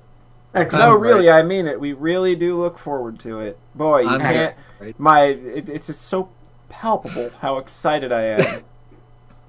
This this brought me this brought me solace when there was nothing else I could do. I got home and I could not play Fata Morgana. I was like, nope. And I laid in bed and I fucking. This is how we knew you were having. A yeah, this is how stressful we knew you were depressed. You were playing Fate again. Yep. So, getting past it. I can't fucking believe I have to go to work tomorrow. It's fine. It's fine. Getting It's over fine. it with John Thayer. I'll play Fate Grand Order on the bus. I'll play Fate Grand Order during lunch, and I'll probably. And then next weekend I'll finish Fata Morgana. It's fine. That's it. That's everything. All right. That's everything I've been up to. It's, it's depressing. Rhett! Are you depressing? No, All right, very excited. let's hear You it. play Yeah. Xenoblade, which sounds like a got half a gacha game anyway. Yeah, that's a good point. The other half is very good though. Okay. Like I didn't I'm- talk about any of the story, the character in the world and stuff, but that's not what right now is for. Okay. So we've been following this journey for a little bit. Back in July, I clicked on a YouTube video titled Symphocast XV Episode 1. I didn't know it was it was just a guy I subscribed to. Mm-hmm. I didn't know what the show they were talking about was. For some reason I skipped like 20 minutes into the video where they started talking about the character outfits. And I just heard the name of this show and a few of the character names. I was like Symphogear. I've heard of that but like I don't, I have no idea what it is. and I looked it up, and I was like, "Wow, they sing while they fight aliens. This sounds like the dumbest shit ever. I've got to watch it." And thus began, you know, this month-long, several months of watching the show and talking about it on the podcast. Mm-hmm, mm-hmm, mm-hmm. I believe so. I believe episode ninety nine would have been season one, and then I remember when we did episode one hundred. Polly was like, "Okay, you've this is going to be a big one. You've got to only talk about one thing," and I was like, "Fuck you! I'm talking about two because Bayonetta." Bayonetta 2 and Symphogear Season 2 were both so important to me that I had to talk about both and they were they they were united in both being really dumb and over the top. Yes, yeah, yeah. Excellent. And then I watched season three, and then I watched season four. So it's been the last episodes 101 and 102. So now here I am, having watched season five. now, when I started this journey, I knew it was on the fifth season, and I had heard rumors of this might be the final season. Oh. Turns out, this is the final season. Oh, anime can actually end now? So that's the amazing thing, is that uh, oh god, I don't know where to start on this. So like I was totally in for so like when I watched season one, I was like, this will probably be pretty mo- mediocre because it has a seven on my anime list. Uh-huh. But but like if it shows any potential, I'll just keep going because I'm kind of interested in seeing what it lo- is like by season five. And then you know the ending of season one just totally blew me away, and it was like, oh well, I'm in it now. Like this was way better than I expected it to be. And then season two is amazing, and then season three is kind of, and then so here's the thing about season five. It it makes the show one singular thing. It ties oh my god. everything together Oh man. into one nice little package. It is just it's a, it's amazing that they were able to pull this off. Mm. And I've been thinking about how like this this show is an anime original. And it got 5 seasons and then a proper ending. And I honestly can't think of that like ever happening before. Yeah, like when is the last time that actually was a thing that Because an- like anime originals in general are Just just, so don't- incredibly rare. yeah, yeah. and then like everything that's a manga ad- adaptation now they used to go the original ending route Now they just Mm-hmm. go like, "Oh man, let's bait him into another season." yeah and like in, in a few cases that's totally working like attack on titan is going to get to the end Yeah, and like it's cool that the entire thing is adapted and then there's like kind of edge cases like where full metal alchemist originally did did the anime original ending in 2004 and then the, when they did the new version they just adapted They- most of it because they, kind of shit skimmed all over it. Basically, they made a bad I version mean- of Full Metal Alchemist. they made a authentic version though authentic to the manga so i know I that's get maybe a weird That's true. example yeah. But like shows like Elfen Lied, like the ori- anime original, Anime original ending. yeah. I'm just, I honestly can't think of many that shows that started as an anime first. You know, Mhm. like they're so exceedingly rare. yeah, Like there's always a manga or a light novel s- or something behind it. yeah. That's true. I never even really considered that about Symphogear, is that it is just it is an anime. Yeah, I didn't even consider that as well. There actually is a manga of season one that I Mhm. think came afterwards. But Yeah, like manga adaptations are always going to happen. Like pretty much like any big video game that's come Yeah. out has a manga adaptation. Yeah, but it was definitely afterwards, and Yeah. it makes sense for the show because the whole conceit of the show is the music. yeah, yeah. which kind of made sense that it had to be anime first because it boy that would be weird in That- a manga form yeah, like, that would be so weird it's a good thing. Like that's why that's why you know K-On! is a manga because it doesn't have a fucking. It's not about music, even though it says it is. that's why it didn't fucking matter. i guess you're right huh Wait, K-On was a manga first? Yep. yeah it was It was a four All right. koma. It was a four koma manga to, at that. Ah, there we go. so that yeah that kind of explains why the music is inconsequential to that show because like yeah whatever I'm getting a little sidetracked here and this has been a fairly long episode so Symphogear season 5 is really really fucking good and it ties everything together like so much that it's kind of crazy. Mhm. like because i was this this show is about redemption arcs and like redeeming villains. And then the season five itself feels like a redemption of season three. Oh, weird. where it's like oh it all matters now. It all comes full circle. And like this show is wild. The way they will have there's an event in season two that gets referenced again in season four as like oh by the way this happened then and it was super important and then it becomes like a huge plot thread in season five like i feel like the closest thing i've ever watched to before this was probably sailor moon Mhm. where it, it, you know it's five seasons long and a magical girl thing yeah. but like the seasons that all felt fairly disconnected from each other story wise Yeah. like they kind of put a bow on every every one of them and then moved on and like the status quo didn't really change that much Mhm. besides adding a few new characters. Whereas in this show like i can't just say skip season three because you will be so confused by a lot of season five if you haven't watched it. And it's just really good. And like i just can't believe they pulled this off really. And like That's really cool. up until this point, like the four seasons, the first four seasons were kind of these individual stories, hmm and like it was kind of you could see where they were building to something in season four, and then I think they totally landed it. so basically, oh, so my experience watching the show is like after we did the last podcast, I was like, okay, I talked about season four. It's like, okay, time for season five. And I think by Monday afternoon, I watched six episodes already. Jeez. and was like, oh, hmm, that's half the season already. Shit, I'm gonna run out. And also, I was watching this like before the finale had ended, so no Oh, matter no. what, so no matter what, I actually had to wait for Saturday for episode 13. So throughout the course of the week, I was just like, well, guess I'll just rewatch those six episodes again. and so during that week, kind of waiting for the finale and waiting for you know a larger chunk of free time to blast through the rest of it, I, f- I felt something inside me click over into where I wasn't just a fan of Symphogear anymore. I was a super fan. You were like a diehard stan. Yeah, I clicked into that level of super fandom that I haven't hit with anything in like Since Higurashi, Oh. maybe? Umineko? one of those. Like maybe Neptunia is probably the Yeah, most recent Neptunia is probably the most recent. and that has endured. But I don't think that ever burned as intensely as this did for a bit. right. Like I asked you. I do you mind if I share what I asked you in the DMs? I I oh, you asked should you. just, yeah, just read the whole thing. I, oh, I just told. Okay, I'll bring here. You keep talking. I'll bring it up.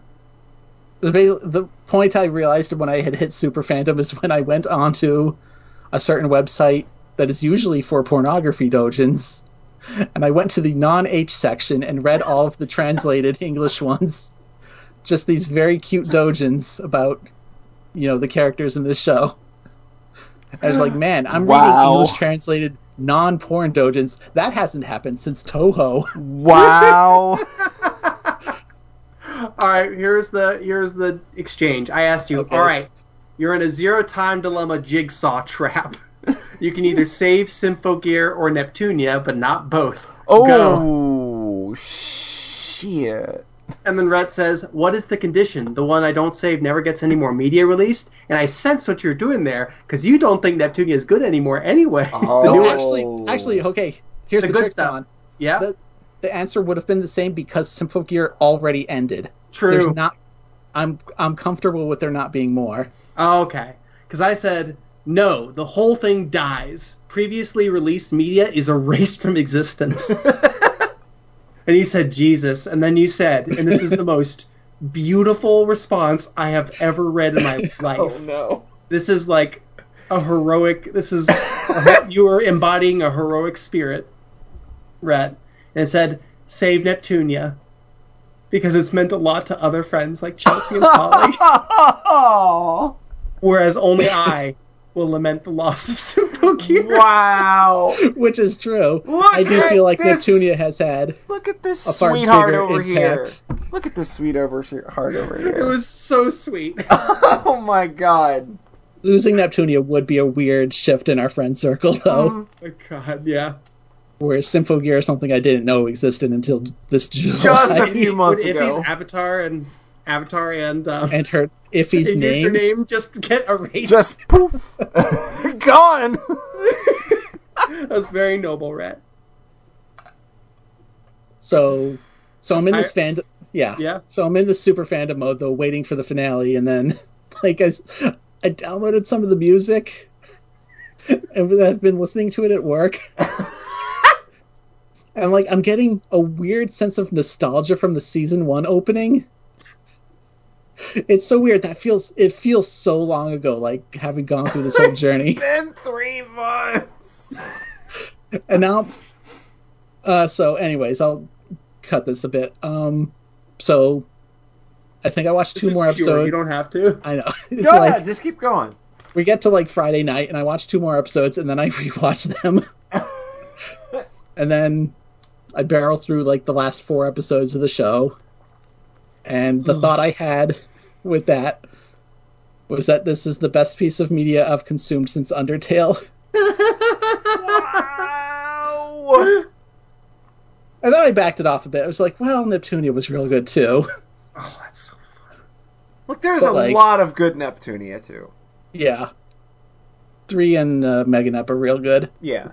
but like, I feel Yeah. so bad because I started season two. just I watched three episodes and I was just like, oh man, I really wasn't ready for more of this.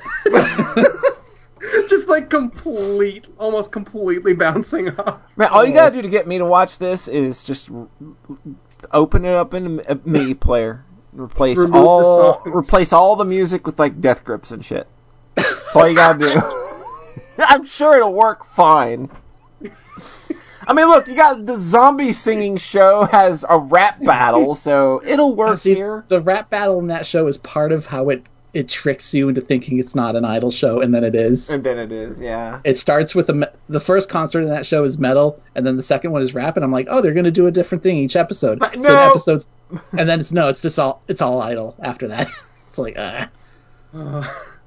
oh my god, the finale of the show though, it it goes real hard. And then, so I was super excited to to talk about this on the podcast. Yeah? And then John, oh, I've got to do work. We can't do next Sunday. Yeah. Oh, So I had- I'm You had So I time had to to- think about it. So I had to delay talking about Symphogear for another week, which honestly hurt a little bit. Not that it was your fault, obviously, but Uh-huh. like shit gets in the way. Oh, And so things started to cool down. So you know what I did today? Well, You you watched more Sinful Gear. I watched the last four episodes again. and I was still sobbing through like the last two Oh of Oh my them. god. It's still real good. That's good, Matt. The show is a triumph. Yeah. this this show is so so perfectly tuned to my aesthetic. Like it is the most Rhett thing anything has ever been. You think that, and then you watch it and you go, "Wow, it's even more. It's 110 percent." So it sounds like your number one anime of the decade is already sorted. God, I don't even. That's such a weird thing to think about because, like, I thought when I was going to do that list, I was going to do do like, oh, here's what are the important shows, and put stuff like uh, Shinsekai Yori and uh, Girls Last Tour on there. Right, right. But this is probably my favorite. Yeah, I think that's probably a shoe because we are going It's- to do those episodes after Oh, the, boy. after the new year. We are going to do game of the decade and and anime of the decade. Cool. So I'm excited. prepare about for that. those. I know John likes lists, so I'm primarily doing these for his love benefit. lists. So. I love lists. Oh, so wait, we're going to do Game of the Decade on the podcast. Yep, Oh, In boy. addition gonna Game of the Year, right? we're doing game of the year as well. Yeah. Double I haven't- lists. Oh, I haven't even started thinking about Game of the Decade. Well, game of the decade think- is going to be next year, though. We're going to do that Yeah. like January or February. So I was thinking we might do an SMPS list again because it's been a while for one of those. yeah, it has. Oh, that would be sweet. And, and the forums are back, so that's yeah, a the good forums start. are back, so makes things a little easier. hmm Yeah, There's one. Yeah, go ahead. I stand Simple Gear real hard. Is basically what I'm saying. Like it's you know how you were saying how like you feel like you're maybe overhyping Zero Ranger a bit. Uh huh. Boy, do I feel like I may be doing that a bit here because I realize like because this is so like It's fine tuned to. It, it resonates with you. pointed towards my taste, and I've been yelling about it on Twitter for like two weeks. hmm and have been getting a few people to say they'll check it out eventually. It's like, oh man. And then, boy, That's what happens five- every time. That's what happens every time I say I like music, and then people are like, "Oh, I'll go listen to it too," and I'm like, "Oh, great." Yeah, and then it's like now it, it's a burden on you. If, Yeah, they because don't like, now I know, like, oh, great, I just wasted somebody's fucking time. Mm. Yeah, I mean, that's where I'm gonna. That's where I'm gonna be at. Is a, I, I've had a nice time with the first season. If I don't, if I don't vibe with season two to the point where I want to continue, I'm not gonna force myself. And it won't be a burden on you. Basically. He'd rather force himself through Sword Art Online. I mean, there's more to get out of that. More meat on the Yeah. bone. I will say lot. though, if you aren't like hundred percent done after season two, Mhm. or like hundred percent in, because like I feel like the arc of seasons three, four, and five is a little more connected than the first two. Like season two almost ends with the finale, basically. Mhm. It's season two actually might go the hardest in a weird way. It kind of set expectations a little high for the others. Mhm. I But then sounds like 15, like Uh, XV really five, brought it back around. 15. Yeah, really brought I don't it back know why. around. I have no idea why the seasons are named what they are. G means two. Uh, After five says, I got John into Weiss Schwarz. I, I bought uh, a Weiss Schwarz deck. I haven't gotten to the I keep I keep being really tired on Friday and then not going to the little local tourney, so I haven't Play with After Five on stream. I could do that. You could do and that. use the Simple Symphogear set. Use the I already have my Fate Zero set. Ugh. There you go. There's So- one more. Go ahead. Yeah. Well, what were you gonna say? I just I just remembered I didn't touch F- Fate Grand Order for like six months. I loaded mm-hmm. it up. I immediately got like a hundred summon currency, Oh, right. and then the very first summon I did, I got a five star saber. Man, I feel that's just rigged to work like that, though. There- yeah, if you're gone it- for it six months. Bullshit. It felt suspicious to me. Yeah. I bet everybody who plays Xenoblade 2 a year ago should go load it up and fucking roll KOS-MOS right now. KOS-MOS. Well, how you say it? KOS-MOS. I kind of, I don't know. I tried to. KOS-MOS. Hey, I Rhett, tried I to split the played three fucking games with the, the char- with her being a character in them and people saying her dub. name a lot. I know what I'm talking about. It's KOS-MOS. KOS-MOS. Okay, John said KOS-MOS, and I was like, no. No, I said that as a joke. Yeah. Oh, okay. Anyways, KOS-MOS. KOS-MOS. whatever. I'm the character. She, her name's KOS-MOS.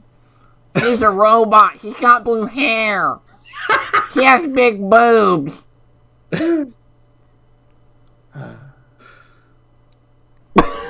So the last thing I'll say is that so I've entered the hell of being a super fan of something that just ended Yep. and that has not had any sort of English fan base until now. Yeah. Yeah.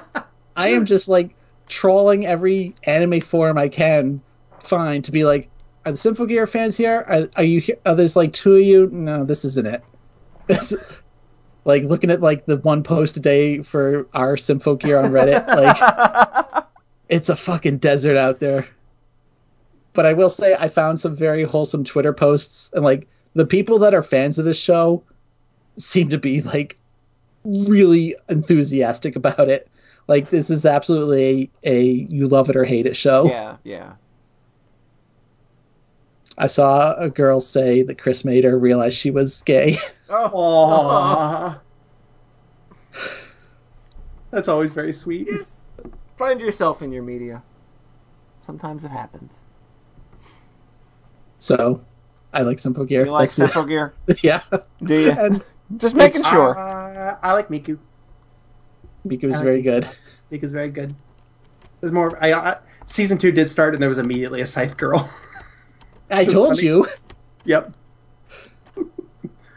The funny thing so like the show definitively ends, but they Mhm. you know, they could always weasel out of pretty much anything. hmm So now it's like I'm like, oh, but what if they did a movie? They're Just going do to. one more. They're going. I don't to. know. I don't know. I feel like they have said it's the end. They do a really classy thing at the end where they show like the main characters and say like the voice actress's name and stuff. And like, yeah, like it ends, That's but good. but they could do more. Mm. And like, you know, there's going to be live Symphogear concerts next year in Japan. It's like they may announce something. We'll see. Yeah. Like apparently I this just is like don't see this thing going away. I think maybe the most likely thing is that they do a sequel with the new cast and like a you know a second generation thing, Yeah. which wouldn't be as interesting to me. But Simple Gear Future. the, the funny thing about the show is that it already takes place way in the future. Simple Like, Gear 2, appar- Goodbye Despair. Apparently, it takes place in like 2042, but Oh. they never say that until season five. like no one had any idea. No one, the entire yeah, time. we finally All committed to a time fucking frame. Lore, all this lore that's just like, oh shit, seat of our pants. like the whole first season is like that. Just like, oh yeah, this is The something. funny thing is, I think they genuinely care about the lore and like they find ways to not make it feel. I mean, I guess season one is pretty seat of the pants Mhm. in in execute. Like, there's a lot of it hidden in like side materials and stuff, and like there's that whole thing about oh, actually, character had tragic backstory that we just didn't have time to actually put into the show until we bring it up abruptly at one point. Like it's a good show, but it's, it is messy in funny ways. Mhm. I guess that's it. I guess Yep. that's it. Oh, I- I'm sorry. I forgot the point I was making there. Is where I think they could make a movie, but then I'm like in that super fandom part where it's like I have an idea for exactly what the movie would be. So if they do a movie and then it's not that idea, I would be like, oh, Life is good. And I- that, I think- Rhett's I putting think in his application for director of the Symphogear movie. Just so you know, Rhett, every step Yeah. of this has been a blast to watch. I've really been enjoying the joy. I like it when people like you've been enjoying the joy, but apparently you didn't enjoy the season two so far. I haven't. I I, I, don't even. Re- I'm not sure if I really like the show, but I'm really enjoying your joy, and Yeah, I like, want you to keep keep I living like in it. it. when people like things. Like it's mm-hmm. fine, except except Indivisible. Don't like that. don't like that, please. But Jeez. if you like other things, awesome. I Like the thought things that make you hooked happy. Me right from the start, because with that new enemy crew and You But know what? very I could probably make an exception for Rogue Corps too. Don't like Rogue Corps. It's that, no, just don't. John, I swear, if you watch a little bit more of season five, I think, or season two, I think it Okay, picks just up. jump to five. Yeah, I'm not No, dropping. see, you- I'm not dropping it. I'm gonna wrap it up. Uh, but I realized you had shitty work week and other Yeah. things on your plate, and apparently had to play a lot of Fate. Did have to play a lot of Fate. That was a spiritual need. I have a friend who sent me their RPG to beta test, and I just realized I, I blew that off for a week, and I feel awful about it. So, different friend. Was it a friend who was on this podcast earlier? No, different friend. Okay. So I'm just like, oh man, wow, I've been out of it. Yeah. Hmm. All right, I think that's a podcast. I think that's a podcast. All right, then we are going to go ahead and start wrapping things up. Of course, want to thank everybody for tuning in, giving us a download, coming out for the stream. Y'all have been wonderful. As always, we always appreciate you coming out and giving us a watch. We also, of course, appreciate the bits and the subs. Very much appreciated as well. John Thayer, where can our lovely internet peoples find you? Farawaytimes.itch.io. And Rhett, where can the lovely internet people find you? I'd post my Mario Maker ID here, but I forgot it. and I haven't made any levels in a while. And they nerfed all the cool shit. Yeah, they did. Ah. It looked real shitty. So it goes. Everything's transient. Everything good in the world is transient and goes It away. really- Thanks to games being online, and they are now. Yeah. Hey, maybe maybe Indivisible will be, will be good one day. Mm. I mean, like, man, when I think about that game, it's just like I wonder if they're approaching it the same way they approach the fighting game. You're Like, oh, we can just make it better over the course of three years. what? Turns out you can't do that with an RPG. It kind of is shitty. I do feel like anecdotally see no buzz about that game, which is we- which is weird for a kinda just- Kickstarter game that had a five year dev cycle. Like everyone knows about it and no one seems to care. yeah, yeah. Not seeing saw a lot that- of people talk about it. The I see. idea I see like, big personalities tweeting about it, like Patrick Okay. Klepek or whatnot. Well, it's I- because they got it I for feel free like- and they're going to talk about it. I I feel like people I don't care, people I don't care about really like it, and then people Oh. that I do don't. Hmm. I just thought so when Polly compared it to a fighting game, I just had the thought of Indivisible season two and just laughed. It wouldn't surprise me if they did a season two and it's just like, here's more dumb characters to recruit Here's that you don't want. characters. Here's more non-story. Here's more non-story. Here's more. Here's more things to engage with this awful battle system that we didn't really think out. I think we both had an experience. Like I, me doing that Fate Grand Order arc, the really bad one, and you playing that. We were just like, how, "This is a professional product. How I is don't this a thing? understand. How did people pay forty dollars for this? How did this make a Hey, billion don't worry. dollars?" Don't worry, probably you didn't pay for Uh, at least for it. I didn't. It was Rhett's money. All right. All right. Let me let me know if you want me to gift you Zero Ranger. there you go. All right. All right. Thanks Loves- everybody loves for you. coming out, and remember, we are the podcast that loves you. We're the only ones that love you.